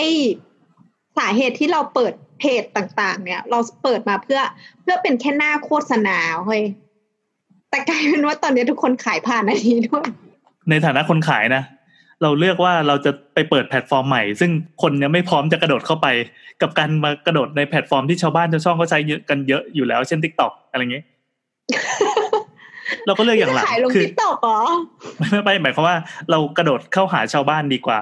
มันตอบโจทย์ในความร้อนเงินของเราได้มากกว่า ใช่ใช่คือคือคือถ้าเป็นคนขายอะ ก็เข้าใจส่วนหนึ่งหมายถึงว่าคือแต่คือมันจะมีบางคนที่เขาขาย multi-platform ไงก็คือคือสมมติว่าเขามีละ แต่ว่าคนที่เป็นแบบเนี้ย ส่วนใหญ่อะคือเขามีร้านอยู่แล้วหมายถึงว่าเขาขายเป็นช่องทางประจำเขาเลยจะเลือกใช้แพลตฟอร์มในการขายพวก e-marketplace อะไรอย่างเงี้ยอืมอย่างเช่นอืมอย่างเช่นของที่เราสั่งมาสั่งน้ำส้มมาใช่ไหมน้ำส้มอัดแก๊สอะก็คือปกติเขาขายผ่านเขาขายผ่านอ่าร้าน marketplace อยู่แล้ว แต่แต่ว่าเขาไปบอกในกลุ่มกลุ่มไอกลุ่มมหาลัยว่า ถ้าคุณใส่โค้ด I love TU เดี๋ยวเราจะแถมของอันนี้เพิ่มให้ อ่าอะไรประมาณนั้นอะ ก็ก็แค่แค่ประมาณนั้น เพราะว่าปกติเขาขายอยู่แล้ว แต่ว่าเข้าใจว่าถ้าเป็นคนที่ขายเฉพาะกิจอะแบบว่าเออช่วงนี้นึกทำอะไรทำอาหารขายอะไรเงี้ย การที่ไปตั้งใน e-marketplace บางทีมันอาจจะยากยากเลยแหละเพราะเคยทำเองแล้ว ยากที่ไหนมีจดใบจดที่อะไรรู้นักหนา